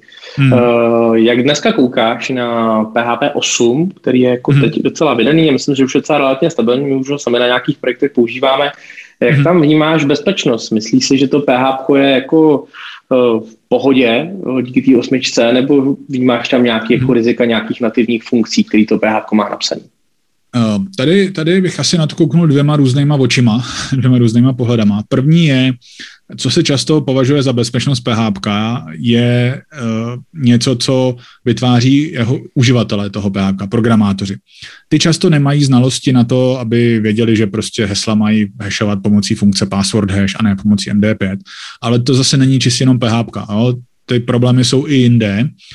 Uh, Čili tady kouknou na to tak, že jako, aha, to je napsaný v PHP, to bude nebezpečný, je spíš často uh, potřeba to kouknout tak, že aha, to psal člověk, který třeba nemá dobrý znalosti a prostě může to být nebezpečný. Ale mm, ano, statisticky takových lidí v PHP je víc, uh, protože PHP je jazyk, který má poměrně nízkou vstupní bariéru, takže ho používá víc lidí, kteří třeba uh, ne, neuvědomují si ty rizika, nemají prostě zkušenosti s nějakým útokem, s únikem dat a mm, říkají si přesně, kdo by, kdo by hackoval můj e-shop prostě o deseti lidech.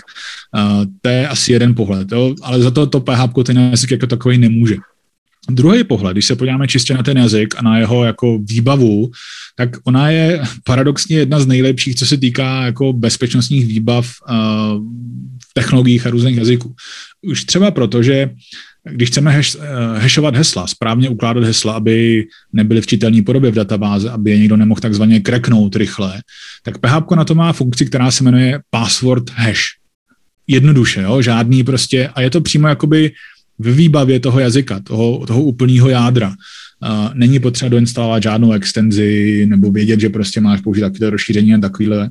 Ale čistě v tom jako jádru prostě je něco, chci zahešovat heslo, tak jenom si to přeložím do angličtiny, password hash a je to tam. Je to přesně správně, jak by to mělo být hashovaný, je to uh, doporučovaný způsob ukládání hesel, a nemusíš nic vymýšlet, jo? žádný prostě importovat nějaký prostě nebo vkládat, loadovat nějaký knihovny a tak dále. To samé se týká třeba generátoru náhodných čísel. Uh, no, generování náhodných čísel vypadá jako jednoduchá věc, že jo? prostě jasně random číslo, ale u toho generování jde o to, aby ten, aby ten, ten generátor těch náhodných dat nevytvářel předvídatelné čísla, aby prostě se nedali jako před, předpovědět. Uh, zjednodušeně řečeno, čas jako takovej není náhodný, protože já vím, kolik bude od teď za 10 vteřin. Uh, třeba takhle čas není dobrý generátor náhodných čísel. PHP má generátor náhodných čísel, který je i kryptograficky bezpečný a má ho ve funkci, která se jmenuje random bytes. Chceš několik náhodných bytů, zavolej tu tu funkci a je to. Je zatím bezpečný generátor náhodných čísel, který se nedá před, jakoby předpovědět a nemusíš nic jiného řešit. Takže tyhle ty v těch novějších verzích, ať už je to od nějaký ty 7.2, 7.3 a tak dál, se tady ty jako bezpečný kryptografické věci, ať už bezpečný hešování hesel nebo bezpečný generátor, objevují přímo v tom jádře toho PHP a vývojáři je můžou úplně v klidu používat. To že, to, že to neví, že to mají použít, to je otázka jiná. Uh, tu asi ne, nezvládneme vyřešit teď, ale v tom jádře toho jazyka ty věci jsou a můžeš je úplně v klidu používat. I to se týká třeba knihovny která se jmenuje Sodium, eh, kryptografická knihovna na, na bezpečné šifrování dat, když je potřebuji zašifrovat a někam uložit, tak je to velmi jednoduchý na použití a je to prostě v tom, eh, v tom jako v té standardní sadě toho jazyka dostupný, což některé jiné jazyky třeba nemají a musíš si schánět nějakou extra knihovnu a, a tak dále. Jasně. To znamená takový uh, tradiční závěr u debaty kolem PHP bastlit se dá ve všem a je jedno v čem. Ano, ano. I, I já někdy něco nabastlím, no, někdy si taky říkám, protože samozřejmě vzniká to jako to je skriptík, který prostě budu potřebovat akorát teď. Je, hele, ale já bych ho mohl rozšířit, jo, a dát ho na web a, a už to začíná a pak si říkáš, ty brďo, že já jsem se do toho nepustil prostě s nějakým třeba frameworkem nebo něco podobného, nenapsal to normálně, ale teď už je pozdě na to celý přepisovat, takže jo, jako uh, bastlit, jak říkáš, bastlit se dá ve všem, je nutno říct, že v tom PHP těch bastlů se objevuje poměrně hodně. Já mám jeden takový příběh k tomu, jestli ho můžu takhle na závěr říct, tohle z toho bloku. On je trošku depresivní, ale pojďme do něj. Já jsem se na Facebooku přihlásil do globální skupiny PHP Developers, nebo tak nějak se jmenovala. Říkám, je, něco se tam třeba dozvím, nebo někomu třeba dokážu poradit. Ale já jsem se z ní nakonec musel odhlásit. Při jediný, co jsem dělal, bylo to, že jsem lidem, co tam postavali různý tutoriály, psal, že this is insecure, do not use, prostě nepoužívejte to, co tady vám ten borec radí, protože vám to aplikace někdo vyhekuje a všechny osobní data, které tam budete mít, tak všechny uniknou. Já vám to skoro garantuju, to není prostě jako, to, to je fakt garantování toho. A já jsem se fakt musel, fakt, fakt pak jsem dal jako lív, ode, odešel mm. jsem z toho, protože jsem nic jiného nedělal. A ještě bylo depresivní to, že tam ty lidi potom odpovídali, ty autoři těch tutoriálů, jo, to je OK, já jenom ukazuju, jak prostě udělat login. Říkám, tak proč to neukážeš, aby to bylo bezpečný pro boha? Teď stačí to heslo neukládat MD5 a stačí tam dát to funkci password a máš to. But, but, prostě, ať si to lidi udělají sami a to. A já jsem fakt odešel, protože mě to fakt hmm. štvalo. Já jsem, já jsem měl z toho depresi, protože ty lidi mu tam za to děkovali. Jo, díky moc za ten skvělý tutoriál. Říkám, ty vole, to někdo vyhekuje, prostě úplně, prostě, a to je, jo, dřív nebo později, nějaký skener najde a, a to fakt bylo depresivní prostě, takže, takže proto Uh, to se mi nestalo, že bych jako opravdu to bolelo, fyzicky to bolelo, to číst a číst ty reakce na to, prostě když tam někomu napsal, že jako this is insecure, not use, tak oni, a ah, but prostě to je OK a to, to ať si lidi bezpečnost dodělají sami a tak dále. A, a i, i, to může být jeden z důvodů, proč prostě PHP je vnímaný takhle špatně a celkem jako oprávněně ty vývojáři na některý se můžeme koukat špatně, protože pokud followují tady ty tutoriály, tak, mm. uh, tak je to špatně. Čili jako ten, ten, ten jazyk má spoustu tutoriálů, které jsou fakt, fakt nebezpečný a tím pádem se to přenáší do těch aplikací určitě dál.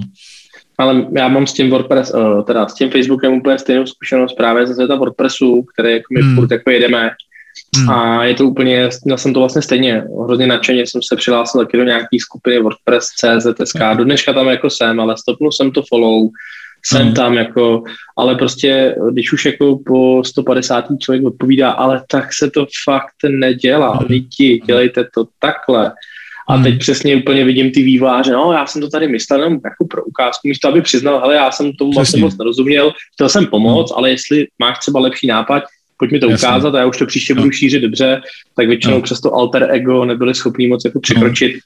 Jasně. A byl to takový jako začarovaný kruh, takže a ani hmm. já už prostě v těchto těch skupinách nepůsobím, protože to je boj hmm. s větrnými miliny, který se nedá vyhrát. Hmm, no, jo, opravdu to bylo depresivní a opravdu prostě jsem z toho musel jako, jako rage quitnout skoro, protože to fakt prostě nešlo a to každý den prostě, když tam psali, hmm. když se probudila jistá část světa, já nechci úplně ukazovat na tu, na tu Indii, ale spousta těch tutoriálů pocházela tam z těch zemí. A když se tam ta část světa probudila, tak uh, já jsem skoro chtěl jít spát a prostě začal jsem tam psát tady to a vždycky mě to akorát naštvalo, takže jsem fakt musel jako... Hmm, jasně. Hele, to, což ten eh, jazyk nemůže, jo?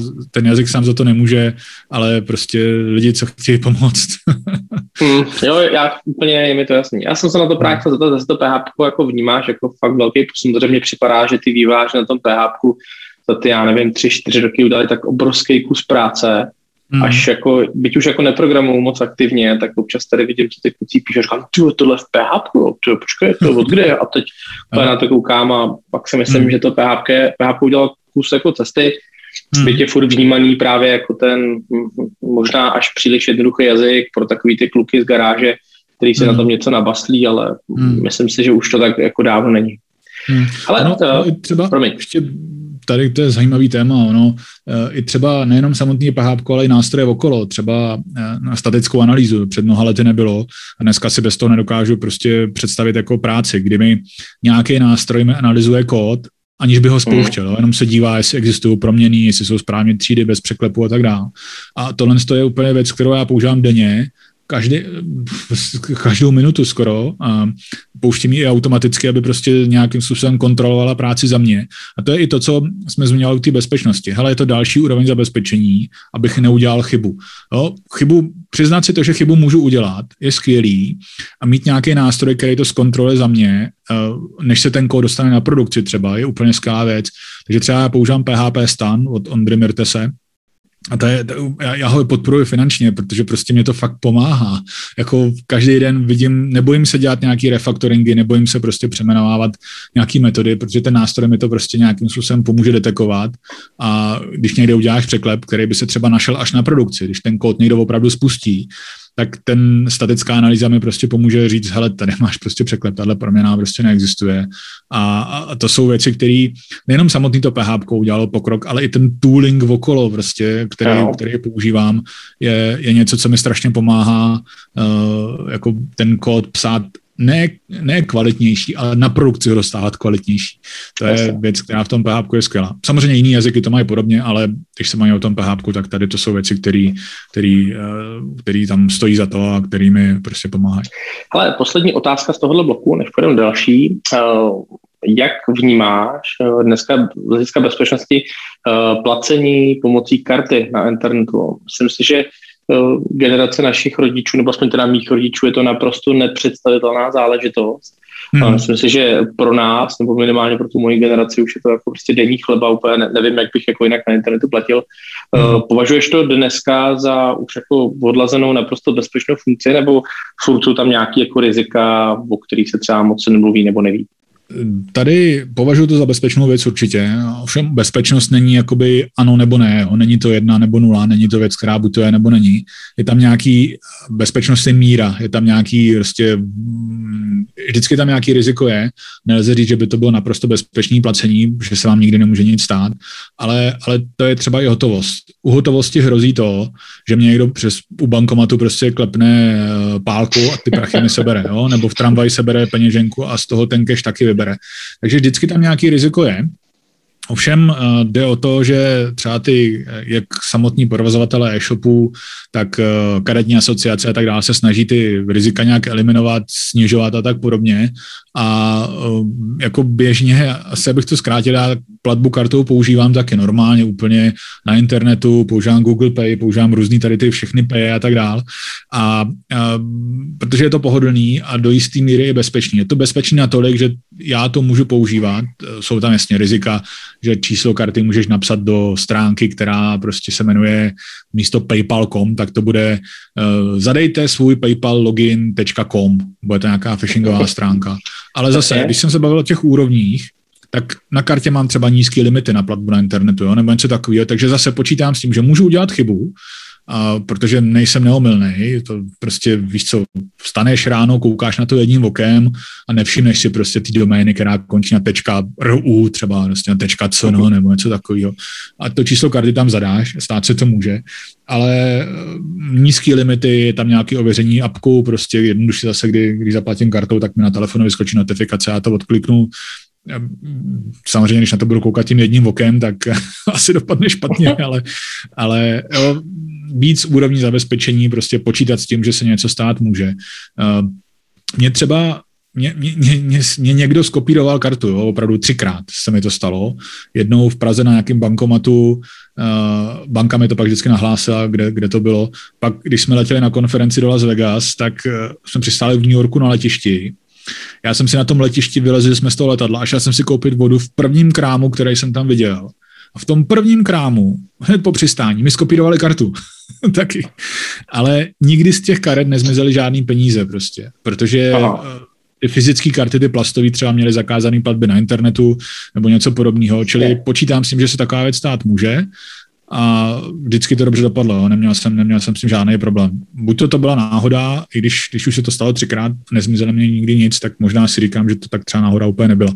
Čili používám platbu kartou, považuji za bezpečnou, uh, ale stejně jako ty hotovosti je potřeba myslet na některé věci, uh, prostě nezadávat kartu úplně všude, uh, když ten e-shop vypadá podezřele, prostě, jo, nabízí mi něco, co třeba nemůže být pravda. Kupte si Braille Ray-Ban za 150 korun, což často nějaký spam na Facebooku nabízí.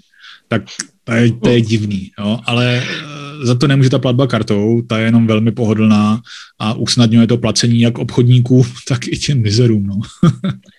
Ale eh, když se tak, když to, ty, ty jsi tady teď jako naznačil pár jako možností, když se podíváš čistě na ten online, nebudeme se bavit hmm. o tom, že někdo tu plastovou kartu v nějakém krámě skopíruje. Ale jaký teda jako nejčastější podvody se dají vlastně takhle dělat, eh, aby vlastně ta karta se dala zneužít? Víš třeba, nevím, třeba tři nejznámější, já vím, že jich bude asi hodně, ale takový ty tři nejběžnější. Hmm. Tady je asi dobrý to rozdělit na dva, uh, dva takové okruhy. První je, že někdo nějak skopíruje číslo karty a zneužije ho pak ve vlastní prospěch, jakože uh, že si s ním pak koupí prostě na Amazonu zubní kartáček, který třeba ty by si nekoupil, nebo něco, něco prostě podobného. Zkrátka uh, nějak získá údaje z té karty, číslo, jméno a nějaký ty ověřovací kódy a pak je použije něco pro sebe. A druhá, druhý takový okruh je to, že ti někdo přesvědčí, aby si zadal kartu, třeba klasicky vyhrajte nový iPhone a proto, abyste vyhráli nový iPhone, musíme vás ověřit podle platební karty, protože platební karta je na celém světě stejná, tak ověřujeme lidi z celého světa pomocí platební karty. Ty tam zadáš platební kartu a ono dole malinkým písmem je napsáno, po zadání vaší platební karty a odsouhlasení údajů nebo podmínek se přihlašujete do, nebo subscribujete, úplně abych použil tvoje slovo, eh, službu, která vás bude stát třeba 45 dolarů měsíčně. No, a to je, to je poplatek za to slosování a prostě ten zaplatíte. A to je v podstatě takový klasický podvod jako prodejci hrnců. No, prostě je to tak jako napůl legální, máš si to přečíst, jasně, dobře, no, ale uh, oni nezneužijou přímo to číslo tvý karty, ale zneužijou jako tvoji nějakou důvěru a to, že chceš něco vyhrát, tak potom z té karty vlastně ti ty peníze strhávají jakoby tak jako pololegálně. No, to, je, to, to je taky častý. Prostě, protože oni pak řeknou, hele, my to máme v podmínkách, protože to lidi ty podmínky nečtou, to je tyhle je hmm, věc. Že? Jako, no, no, dobře, promiň, že tě tady přeruším, ale když se jako podí, chápu, co říkáš, ale hmm. mě by spíš jako zajímaly ty podvody, takový ty, které jsou právě za hranou té legality. Hmm. jo, typicky, já nevím, že jo, jak si přesně říkal, jo, někdo mi pošle link, hele, tady zaplať objednávku za něco, já kliknu, přesně nejsem na, najednou si myslím, že jsem na alza.cz, kdy jdu platit, ale já jsem vlastně na stejně vypadající stránka, která je alza.ru, tam hmm. něco odkliknu a místo, abych zaplatil tisíc korun za novou klávesnici Alza, tak jsem to poslal nějakým Ruska, Rusákovi, že to jako přeženu. Tak můžeš třeba jako, víš o nějakých třeba dvou, třech typických praktikách, jak to, jak to ty útočníci, ty mizerové, jak říkáš, zkouší. Ehm, co dneska poměrně často chodí, je eh, takový to, hele, Česká pošta vám posílá zprávu, že vám přišel prostě balíček ze zahraničí, ale musíte zaplatit 42 korun za, uh, za to, aby jsme vám ho doručili. Jo? Nebo DHL, v vouzovkách DHL posílá ty samé zprávy. Lidi dneska dostávají balíčky, to je, to je asi v pohodě, a občas i ze zahraničí. Mně se to třeba stalo, že mi taková zpráva přišla přesně ve chvíli, kdy jsem čekal balíček ze zahraničí. Měl ho přivez DHL a opravdu přišla přišel e-mail jakoby od DHL. Říká, je skvělý, že tady ten balíček. Počkej, aj, počkej to, to, tohle není ono prostě. Jo. Takže uh, jde o to správné načasování, aby to těm lidem přišlo ve správnou chvíli, kdy kdy, kdy, kdy ta šance, kdy ten konverzní poměr pak je větší. No a pak už to záleží na tom, co ten útočník s tím udělá. Jestli prostě ty zadáš číslo karty a subscribe tě tam k tomu, nebo opravdu prostě uh, ještě řekne, jo, ještě potřebujeme ověřit prostě SMS-kový kód, který vám přijde a už potom to číslo té karty, včetně toho nějakého SMS-kového kódu nebo prostě něčeho takového, použije potom na nákup uh, nebo na vybrání peněz, na převod prostě peněz přes PayPal někam do háje například, nebo to už pak je na něm. No, to je, to je motivace útočníků eh, je různá, eh, ale ty způsoby, kterýma, to, kterýma se tě o ty prachy snaží připravit, jsou velmi často podobní. Prostě nějak zaútočí v úzovkách na tvoje ego nebo na, na, na tvůj strach nebo prostě na, na správný okamžik, že jo, zaplatě to do pěti minut, prostě vyvolá v tobě nějaký stres a ty to uděláš. Třeba zvlášť, když si práci nemáš čas, tak to uděláš rovnou, moc nad tím nepřemýšlíš, vypneš veškerý obraný organiz, uh, veškerý obranný mechanizmy tvýho mozku, jo. nevidíš tam prostě ten nápis, že to není bezpečný nebo něco podobného, stejně to uděláš. Takže jak dál potom, co, co se děje s těma číslama těch karet, to je potom různý. Můžou se dál prodávat, to je další možnost, kdy někdo ty karty opravdu jako sbírá, ale už je pak zneužívá zase někdo jiný. Prostě uh, funguje tam nějaký nějaký uh, organizovaný zločiny. Dobře, napadá tě ještě nějaký způsob útoku, který jako je jako z nebo teď poslední dobou hodně využívaný? Um, asi to není poslední dobou, ale, ale ten, ten strach a stres je poměrně dobrá věc, která funguje prostě, jo. Můžete vyhrát nový telefon, musíte se přihlásit do 10 minut, prostě do 10 minut zadejte vaše údaje. Teď to vám to začne blikat, prostě velký číslíčka, a říkáš, že ty honem rychle, to prostě musím stihnout. A to, je, to jsou věci, které jsou, já když jsem na začátku zmiňoval to hackování lidí, tak ono to jako bylo trošku ze srandy, ale ve finále uh, to jsou způsoby, které jsou používané. To je nějaká psychologie, nějaké psychologické triky. Nemá to daleko k marketingu. V marketingu je to podobný, že jo. Máte tady novou akci, prostě přihlašte se, kupte si to do 24 hodin a dostanete k tomu hodinky s veltryskem zdarma prostě a tak dále. To je věc jako psychologie lidí a ty útočníci, pokud jsou dobrý tady v té jako soft stránce, v tom marketingu, to řekneme takhle, tak jsou mnohem úspěšnější prostě, jo? protože hmm. eh, počítají s tím, že lidi třeba jsou nějak jako obezřetní aspoň trošku, tak zahrajou na nějakou jako strunku tam, víš co, jako budete mít nejlepší prostě hodinky a máte na to jenom pět minut, a máte tady odpočítávání.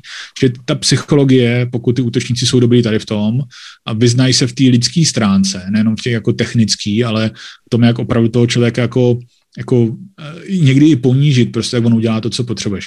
Možná znáš seriál uh, eh, Mr. Robot, možná jsi ho viděl? Jo, ale nejsem si jistý, myslím si, že asi ne. Takže eh, Mr. Robot uh, určitě bych doporučoval, je to takový uh, seriál o člověkovi, který se zabývá počítačem a počítačovou bezpečností a dá se z něho naučit spoustu věcí o tom hackování. a to i právě hackování jakoby nejenom technický, ty technické věci tam jsou zpracované úplně perfektně, protože tam konzultovali lidi, kteří opravdu jsou hekři, teď nemyslím kriminálníci, ale vyznají se v těch technologiích. I dokonce jim ty, ty hackři třeba natočili nějaký screencast, co, co se na té obrazovce má dít, opravdu, když používá nějaký nástroj a dali to tomu režisérovi, ten to tam zakomponoval, čili opravdu technicky jako poměrně přesný. Uh-huh.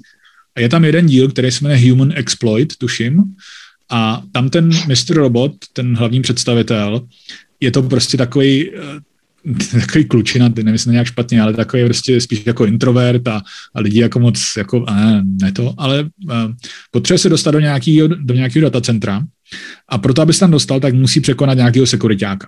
A on se tam úplně přepne do jiné role, do prostě zjistí, že aha, tady toho člověka můžu exploitnout, hacknout tak, že ho ponížím, že prostě něco takového, řeknu mu něco, co se třeba dotkne a on mě prostě pustí tam, kam potřebuji. A to je úplně skvělý díl, stejně jako všechny ostatní. A on se tam přepne do úplně jiný role a teď začne prostě jako říkat, prosím tě, co ty tady děláš, jako i tvůj život stojí za pored a tak a tvoje žena, tvoje rodiče a tady to. A ten, ten člověk úplně, ten sekuriták prostě velký, úplně povolí a nakonec ho nechá jít kam potřebuje. Uh, úplně jako netechnický hackování lidí je prostě skvělá věc, má to hodně společného s marketingem. A pokud ty útočníci tyhle věci zvládají, i k tomu technickému zpracování, tak eh, jejich úspěchy jsou skoro zaručený. Posloucháte jeho český podcast speciál dnes s hostem s Michalem Špačkem o bezpečnosti na internetu. Speciál Brilo týmu. Eh, Michale, zkusí si vzpomenout na nějakou nejvtipnější, třeba až bizární historku kolem bezpečnosti, kterou si za svoji dobu kariéry zažil? Zkusím, no. Krom Star Wars na summitu.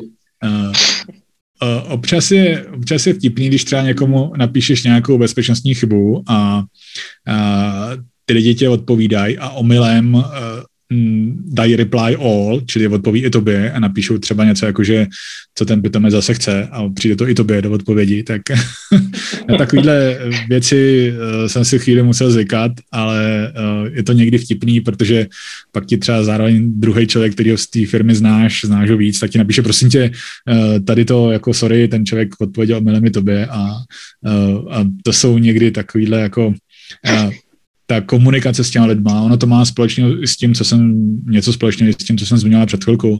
Prostě ta, ta psychologie těch lidí a třeba to jednání v nějaký krizové situaci pod stresem. Když někomu hlásíš bezpečnostní chybu, tak vlastně ukazuješ jeho chybu, že jo.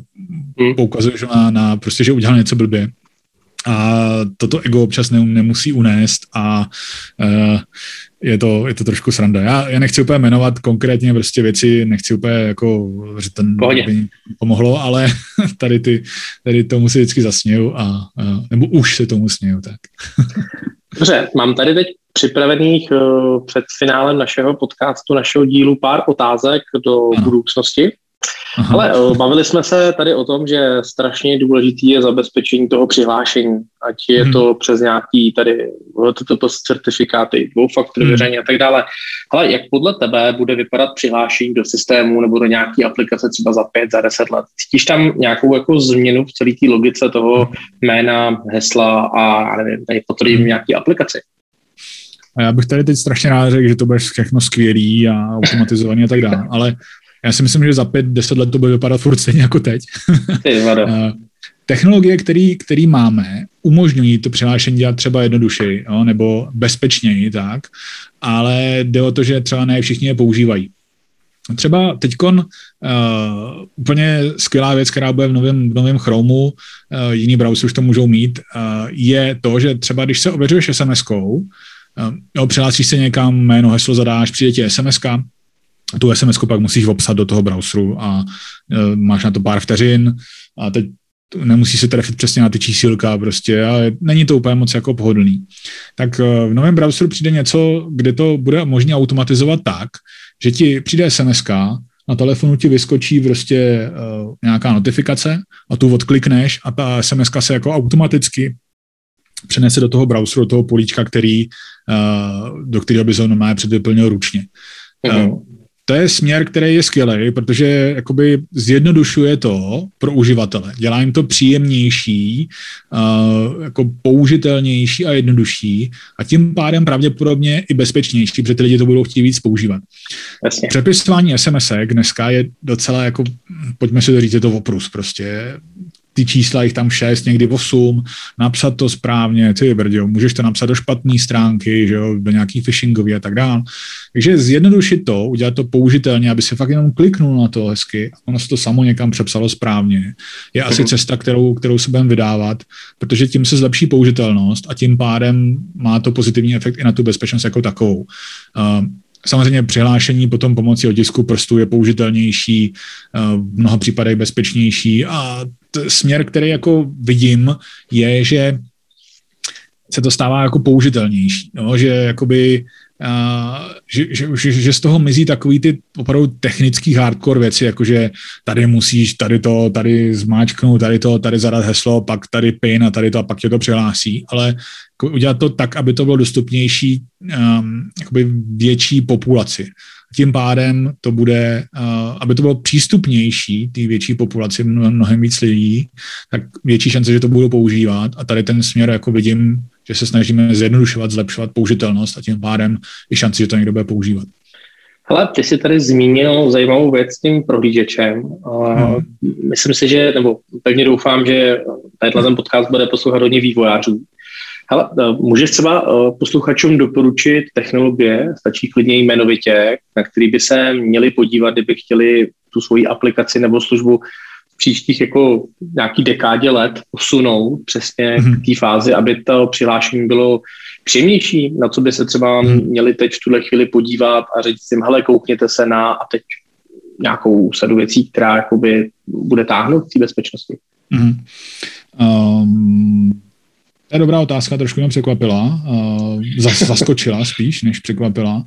Uh, co jsem zmiňoval teď třeba o tom přihlášení uh, pomocí toho přepisování ty SMSky automatického, tak to je, to se jmenuje Web OTP. OTP jako one-time password a Web OTP, jakože že to bude na webu. Můžeme pak třeba k tomu podcastu dát nějaké odkazy. Určitě, nějaký doprovodního článku, aby to tam přímo bylo. Uh, pak třeba, co je docela fajn, přihlašování pomocí, uh, pomocí nějakého toho security tokenu, což je opravdu třeba fyzicky nějaký čudlík do USBčka, uh, který se třeba používá pro nějaký ještě extra přihlášení ke státním službám a podobně, uh, což se dá použít mimo jiné i pro přihlášení do běžných webových aplikací. Není potřeba to řešit jenom jakoby uh, pro nějaký státní zprávy. A co je docela fajn, takže i tady ten čudl, ten už je vestavený i v Androidovém telefonu. Uh, přímo Androidový telefon je certifikovaný od nějakého Androidu 7, tuším vejš. Přímo ten telefon, ten software je certifikovaný, jakože může fungovat jako tady ten token. Čili se to dá řešit přihlášení pomocí telefonu, nemusíš mít žádný čudl extra navíc. A to je taky věc, která by se třeba mohla víc rozšířit, aby to bylo použitelnější, zase to přihlašování, jo? že prostě telefony má spousta lidí a teď vlastně na celém světě spousta milionů lidí má v kapse ten prostě ne USB čudl, ale ten, ten, ten security token, který se dá prostě použít na to, na to přihlašování. Takže tady tím směrem bych se snažil koukat, aby eh, aby ta použitelnost zkrátka byla o něco, o něco jako vyšší a tím pádem větší šance, že to, že to víc lidí bude používat. Zmínili jsme se uh, o tom přihlašování, zároveň si vlastně uh, naznačil i to přihlašování tady pomocí nějakého tokenu. teď je hodně čerstvá vlastně novinka bankovní identita, která nedávno vešla v platnost. To znamená, že se do aplikací můžeš přihlásit pomocí nějaký jednotný bankovní identity. Hmm. Máš o tom nějaký vlastně jako detailnější podvědomí, jak na tom ten systém obecně a jestli je opravdu natolik bezpečný, aby se mohl používat třeba i v nějakém běžném světě? Hmm. Já, jak bych začal? Uh, já nechci začít negativně, já bankovní identitu nepoužívám. Klidně začni negativně, tady to nevadí. Uh, skvělý. uh, já se snažím být spíš pozitivním, protože ono v té security je spousta negativních věcí, tak jako by default, takže se snažím spíš jako pozitivně, abych, abych přežil. Uh, já k tomu mám několik důvodů. Jeden je ten, že jednak už mám zařízený přístup přes moje ID, který zase nepoužívám na nic jiného, jenom na ten, na ten státní, přístup k té státní správě plus uh, nějakou zprávu domén. Takže bankovní identitu jsem v podstatě nepotřeboval. Uh, proto jsem si ji všude povypínal banky, které mi nabízely, tak jsem ji nechtěl, případně jsem si ji vypnul. Uh, zároveň já beru bankovnictví a svoje peníze, nebo svůj, hm, svoje peníze ne, svoje přístup do mého bankovnictví jako uh, důležitou věc, jasně jsou tam peníze, ale zase ne úplně nejdůležitější. Protože jsou tam v podstatě jenom ty peníze a to ještě jenom někdy, že jo. Čili uh, spousta lidí chrání své bankovní účty jako maximální věc. Já třeba svůj Facebook a další věci považuji za minimálně stejně důležitou věc jako to bankovnictví. Jo, protože prostě na Facebooku jsou nějaké privátní informace, případně nějaká reputace by se dala zkazit, kdyby mě někdo hacknul můj Facebookový účet nebo něco podobného. Čili uh, já, já, já jsem vymyslel takový bon mod, kdy říkám, že uh, v bankovnictví máte jenom peníze, zatímco data z Facebooku vyhrávají volby v Americe třeba. Takže je potřeba chránit ty další věci. Nicméně, uh, kam tím mířím? Já uh, se snažím ty věci jako oddělovat, čili uh, když by se někdo dostal do bankovnictví, jasně, dostane se k penězům, je to nepříjemné, je to všechno jako blbý, ale kdyby se třeba přes tu bankovní identitu, kterou bych měl povolenou, dostal ještě k někam, k nějakým státním uh, úřadům a něco tam třeba udělal za mě, bude to ještě mnohem horší. Takže to nechci jako spojovat. Jo? Prostě stejně jako pomocí Facebooku se nepřihlašuju do dalších jiných aplikací, tak nechci se pomocí mého bankovnictví přihlašovat do takhle důležité věci, jako je státní zpráva. Protože uh, útoky na bankovnictví jsou běžný. Lidi ty prachy chtějí, ty mizerové chtějí prostě moje prachy, kdybych tam nějaký měl. Tak, tak je chtějí. Čili ta šance, že by se tam někdo dostal, je poměrně velká. Není, není nulová, asi takhle bych to řekl. A kdyby se pak někdo potom dostal dál pomocí té bankovní identity, tak to by bylo ještě mnohem horší. Čili uh, počítám s tím, že by, jsem zmiňoval už několikrát, počítám s tím, že nastane nějaký problém a snažím se ho eliminovat tak, že to odděluju. No, čili jako um, abych to zopakoval, je možný, že jsme někdo dostali do bankovnictví, počítám s tím, bylo by to nepříjemné, ale OK, stát se to může, uh, ale nechci, aby potom měl tím pádem přístupy do, tý, do těch e, dalších systémů státní zprávy. Čili proto bankovní identitu nepoužívám, protože jednak už to mám zařízený jinak přes to moje ID, který ale zase nepoužívám na nic jiného. Ne, přes moje ID se nepřihlašuju prostě do jiných stránek tak dál, uh, čili je to jakoby jednoúčelová věc skoro, uh, plus nějaká zpráva domén, kde to trošku ještě zlepšuje zabezpečení. A na základě toho, že to chci mít oddělený, proto tu bankovní identitu nepoužívám. Ale pro spoustu uživatelů, který, uh, který se chtějí k, těm, uh, k tomu státnímu, k té státní agendě nějak dostat, tak ta bankovní identita je fajn. Jo? To je jako určitě, protože jim to přesně to, co už mají, to, co už dávno používají, tak jim může uh, pomoct k tomu, aby nemuseli nikam chodit, aby nemuseli chodit na ty úřady. A to mi přijde docela, docela dobrý taky. Čili Eh, je potřeba to koukat jako tak, že je to skvělá věc, ale může mít některé věci, může mít nějaké eh, vlastnosti, které některým lidem nemusí vyhovovat. Takže uh-huh. proto třeba můžou mít zařízený ten přístup jinak. Jasně. OK. My jsme tady narazili na, to, na tu část, kdy jsme se bavili platební karty na internetu. Ano, ne, pro koho je to jako, jakoby v dnešní době přijatelný. Hele, dneska, když se podívám třeba, nevím, 15 let eh, do, jako, do té generace za náma, nebo mm-hmm. i za mnou, hele, co bys takovýhle generaci z hlediska bezpečnostního experta jako doporučil, protože dneska ty mladí lidi, a teď myslím jako hmm. fakt mladí, dejme tomu třeba lidi, kterým je dneska 12, 13, dosávají se k těm technologiím, mají svoje telefony, mají doma tablety, mají doma počítače, Xboxy, hmm. mají doma Alexy a Siri a všechno prostě možný. Takže hmm. ty jejich jako návyky se strašně jako změní úplně hmm. asi pravděpodobně diametrálně od těch našich, ať tady ty přesně dneska říkáš, že to jako rozděluješ si, jo, všechno si dáváš hmm. různě do těch škatulek, to používám na to, to na to, mám na hmm. účtě, kde je karta málo peněz, mám tam limity. A teď, teď jakoby, když se podívám na tu generaci zpátky, hodně dozadu, jakoby, která hmm. přijde do toho našeho věku, kdy budou mít ty peníze na účtě, která snad nějaký mít budou, ale říkám, že jo. Ale co bys této generaci jakoby dneska doporučil v tom směru, aby jaký, nebo jaký návyky by si měli zachovat v tom, aby teoreticky na tom uh, jedno jako nedoplatili. Dokážeš třeba takhle jako do toho budoucna trošku jako nahlídnout, co, je, hmm. co pro ně začne být třeba nebezpečný? Jo, to je uh, docela složitá otázka. Ona mě bude čekat, uh, protože mám, mám dceru, která do tohoto věku doroste za pár let, takže mě bude, mě bude čekat. Moc se na to netěším, až to budu vysvětlovat tady ty věci. Ale asi, asi jako uh, samozřejmě můžeme lidem říkat i těm, i těm dětem, nemyslím to nějak špatně, myslím čistě jenom jako věkovou kategorii, aby prostě používali unikátní hesla a tak dále, oni se na to vykašlou, protože prostě to říká nějaký starý fotr, jo, a co, co, on o tom ví. Ale bude asi dost těžký a asi základní tady ty lidi naučit nějakému ověřování informací a prostě jako nevěřit nikomu, když to zjednoduším, protože prostě generaci našich, našich rodičů se snažili okrást lidi třeba v hospodě, že jo, fyzicky prostě nebo něco takového. U nás už je to trošku jinak. U nás už se nás snaží okrást lidi na internetu, online, který jsme nikdy neviděli. Prostě přesně jak jsme se bavili o těch, o těch mhm. platebních kartách, že nám někdo prostě pošle odkaz a tak dále. Co bude jako, kdo se bude snažit okrást generaci našich dětí, to, co by mě samotně zajímalo. A jsem na to zvědavý. Netěším se na to, ale jsem na to zvědavý. Takže jakoby uh, zkusíte naučit prostě ověřovat informace, ověřovat to, že když mi někdo pošle iPhone zdarma, stránka vyhrajte iPhone zdarma, zadejte vaše údaje, uh, který všechny potřebujeme pro to, tak aby, aby se třeba naučili to rozpoznat, že hele, to asi není úplně OK.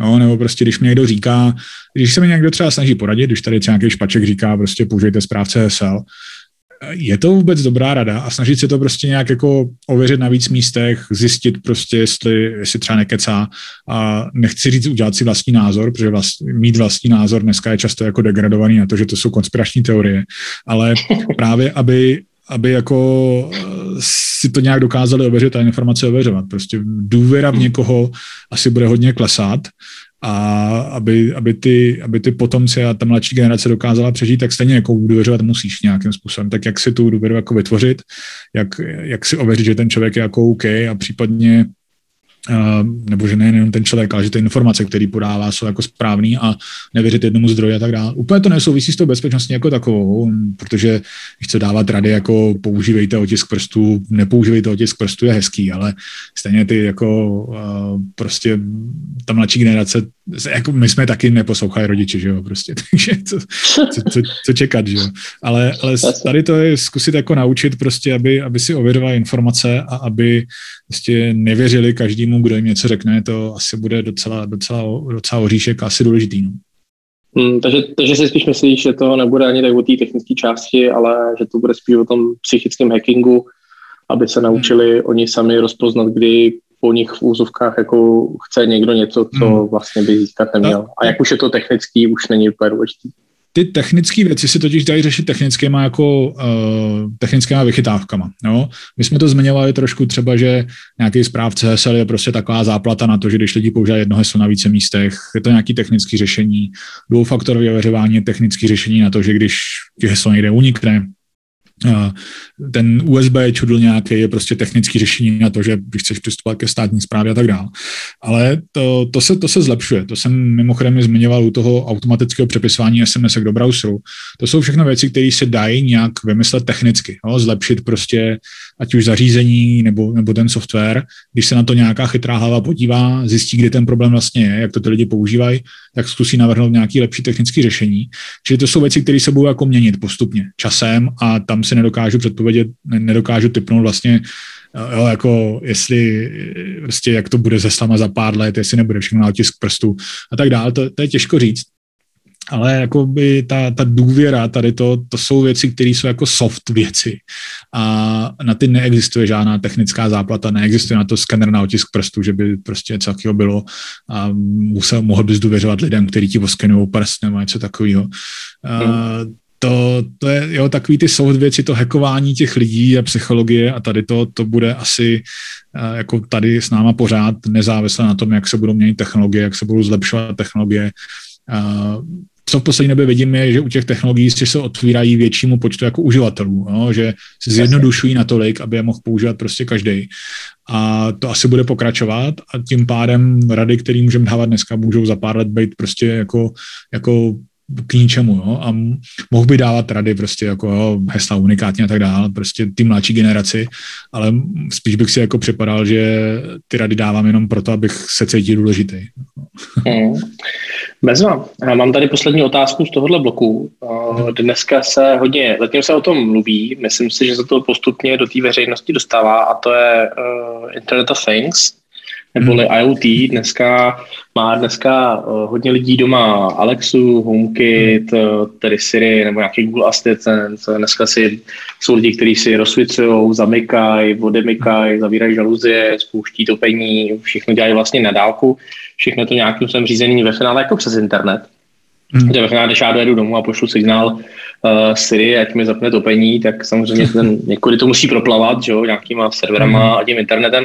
Ale jak vnímáš tohleto? Protože uh, myslím si, že pokud na to ty uh, jakoby firmy, které na tom samozřejmě vydělávají velké peníze, budou hmm. tlačit víc a víc, tak se to bude dostávat víc a víc do, do prostředí. Dneska už s námi uh, lidi, kteří mají doma Alexu a pětiletý syn si prostě řekne o to, ať mu spustí, ať si, ať mu spustí nějaký seriál na YouTube hmm. a ta Alexa to vykoná samozřejmě. Mm-hmm. Takže zase jsem právě u toho, že ty děti vlastně ztrácí takový ty obezřetnostní bariéry, ale mm. kam si, nebo abych správně formuloval tu otázku na tebe, uh, vnímáš ten, uh, ty, to IoT, Internet of Things, jako nějakou možnost pro zneužití těch věcí, které v tom IoT jakoby jsou dneska a třeba ještě v několika dalších let jako dostupný?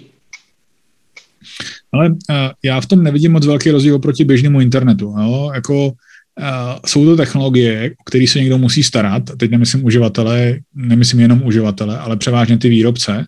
Velmi často vidíme nějaký IoT zařízení, a nejenom IoT zařízení, ale i třeba routery, uh, Wi-Fi věci a tak dále, kdy to výrobce vyrobí a za dva roky tomu přestane poskytovat nový software, podporu, firmware a tak dále.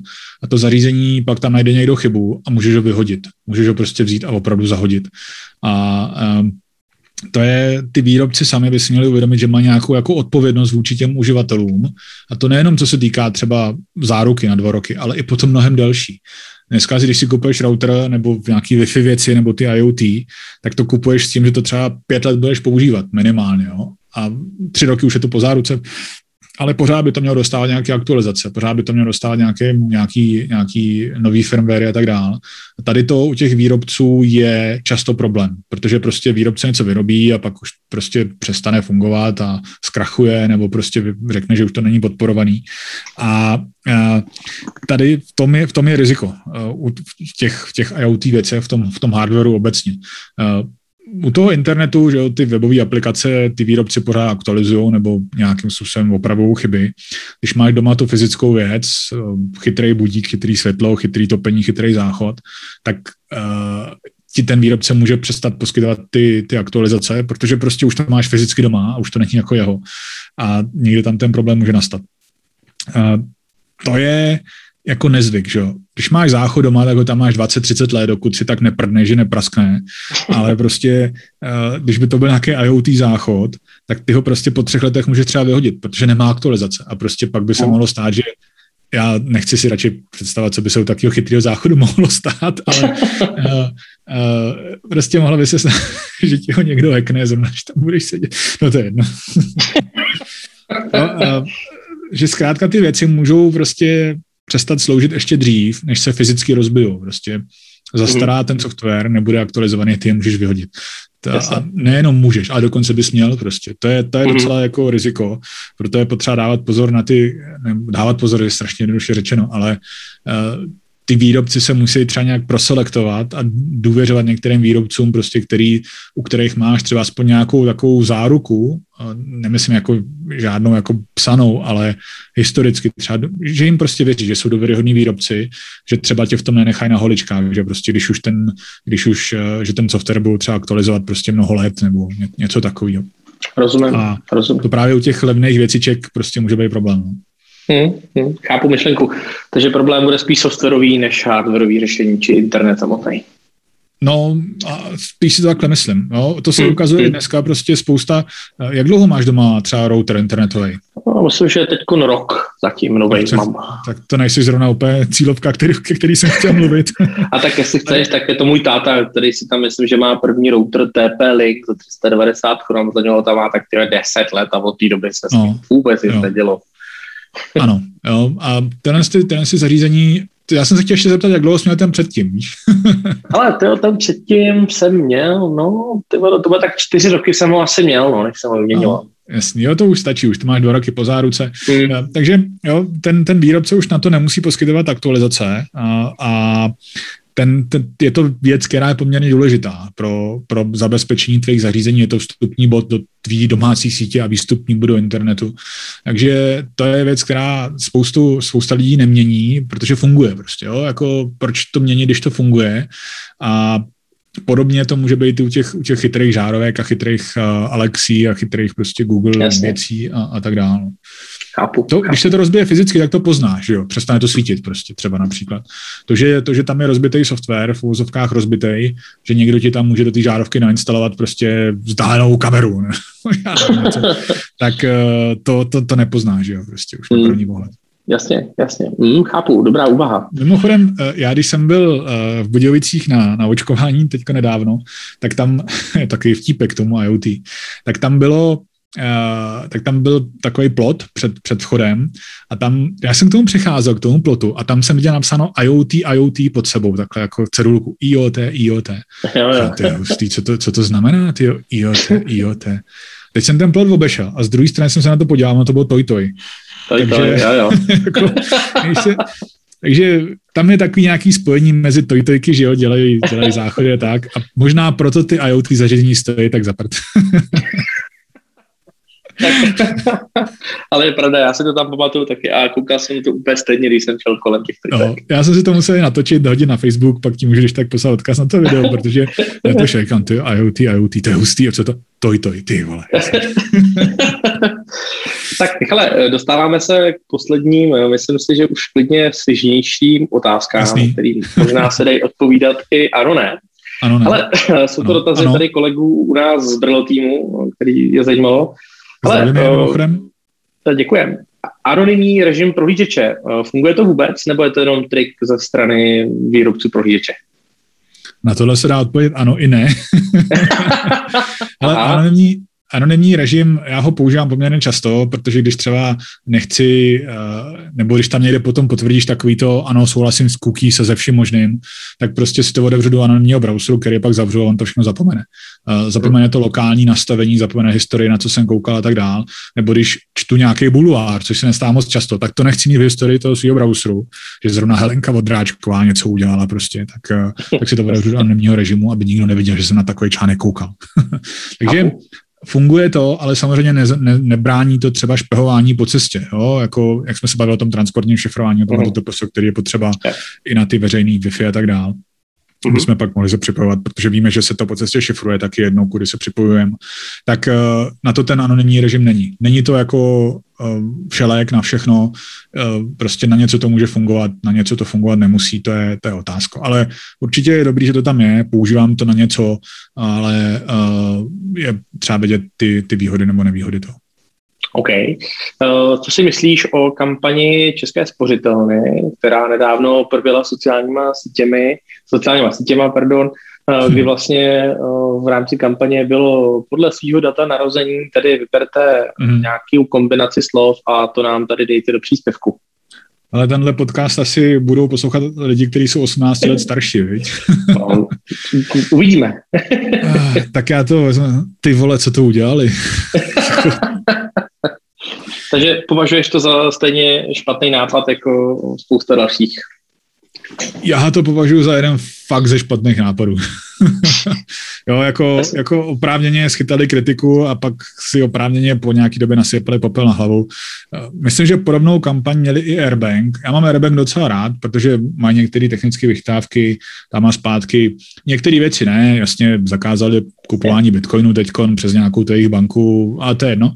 Ale uh, jednou někde na Facebooku dávali takovou, jako vyfoďte svoji platební kartu. Někdo jim, ne, počkej, někdo jim poslal uh, obrázek, jak jeho papoušek drží novou platební kartu od Airbank.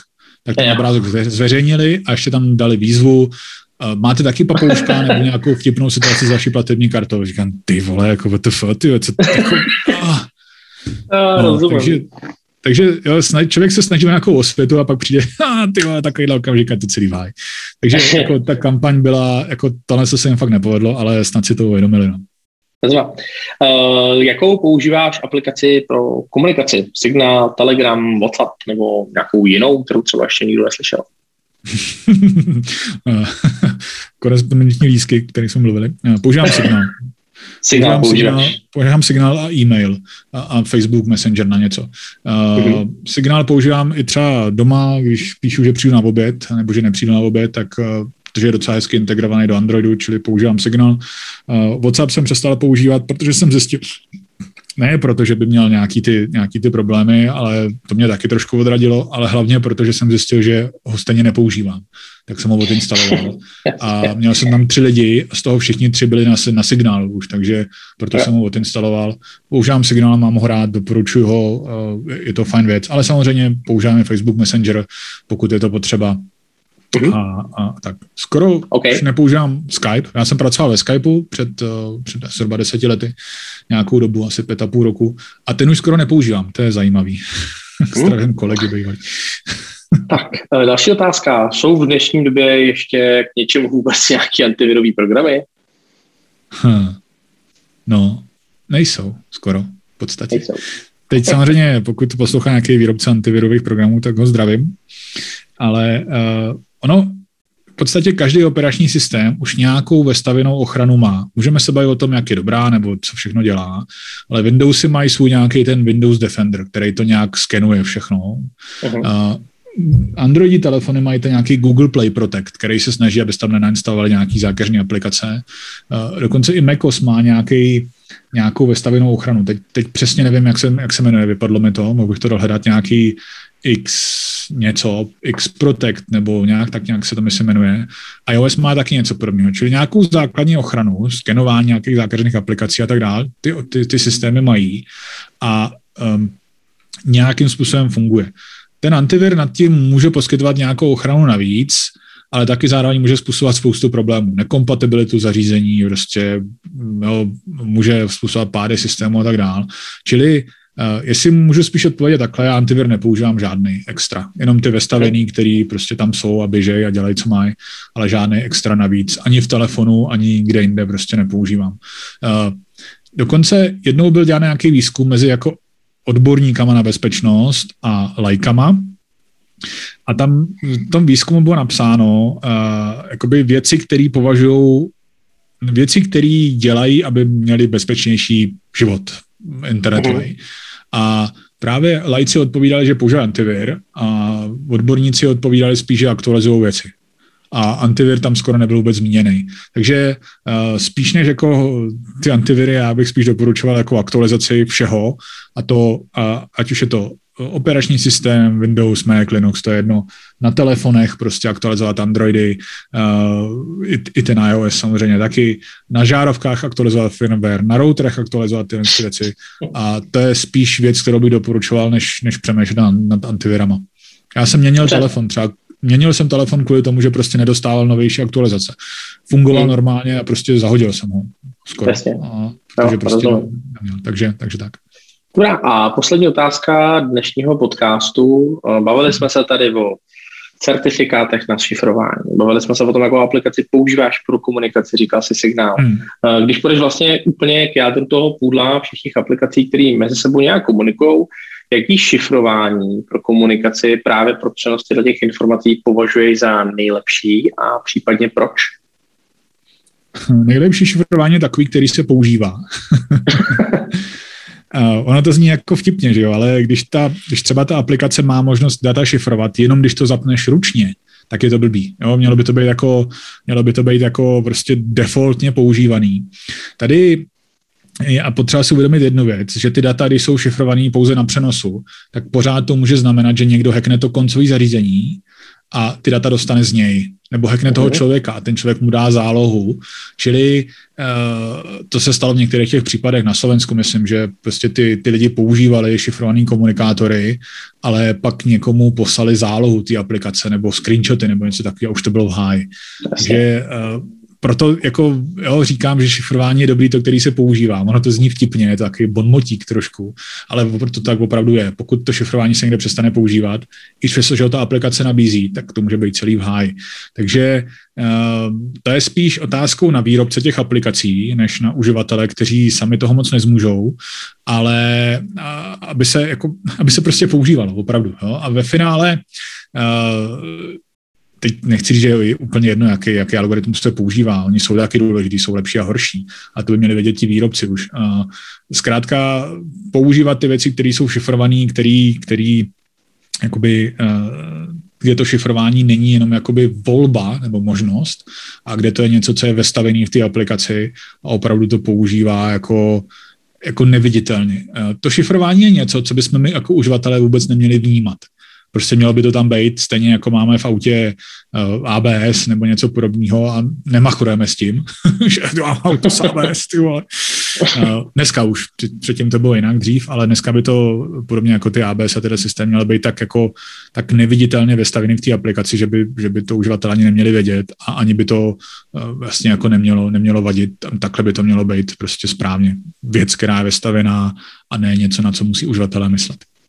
Takže hmm. proto, jako, jo, proto jsem ze srandy říkal, šifrování je dobrý to, který se používá, a ono ve finále to tak je. Jasně. To znamená, nemáš nějaký konkrétní typ na nějaký správný, nevím, protokol, typ nebo něco takového, co by uh, měli ty výváři před pro tu komunikaci používat.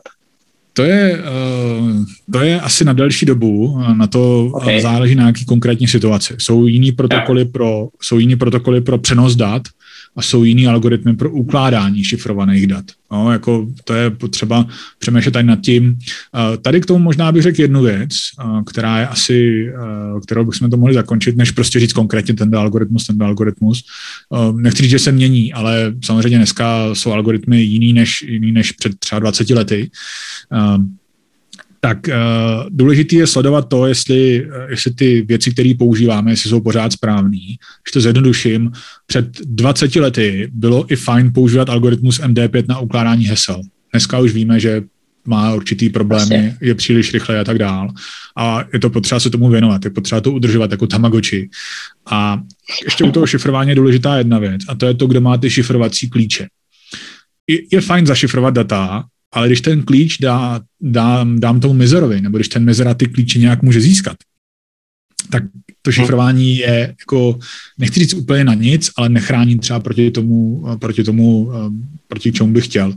Ten signál, o kterém jsme zmiňovali, ty šifrovací klíče mám jenom já a ta druhá strana. Takže i když to někdo zachytí po cestě, tu šifrovanou zprávu, tak ji nedokáže dešifrovat. Rozdíl třeba oproti Facebook Messengeru, který je taky nějak šifrovaný, ale ty klíče má Facebook, takže případně, kdyby přišla nějaká vláda, že jo, třeba, a chtěla no. prostě, hele, dejte mi data tady špačka, co si povídá tady s Tomášem, tak oni ty data můžou dešifrovat, protože prostě mají ten šifrovací, dešifrovací klíč oni a mm-hmm. chrání to jenom proti některým útokům. Takže na to je potřeba myslet. A to, že něco je šifrovaného, ještě nemusí znamenat, že se k tomu naprosto nikdo nedostane někdo pořád se k tomu může dostat, záleží, kdo má ty šifrovací a dešifrovací klíče. Hmm. Uh, Bezva Michala, uh, díky za dnešní maraton o bezpečnosti na internetu. Mm-hmm, děkuji za pozvání. Jsme si dali krásné dvě hodinky. Mm-hmm. Díky, že jsi přišel, díky, že jsi udělal čas.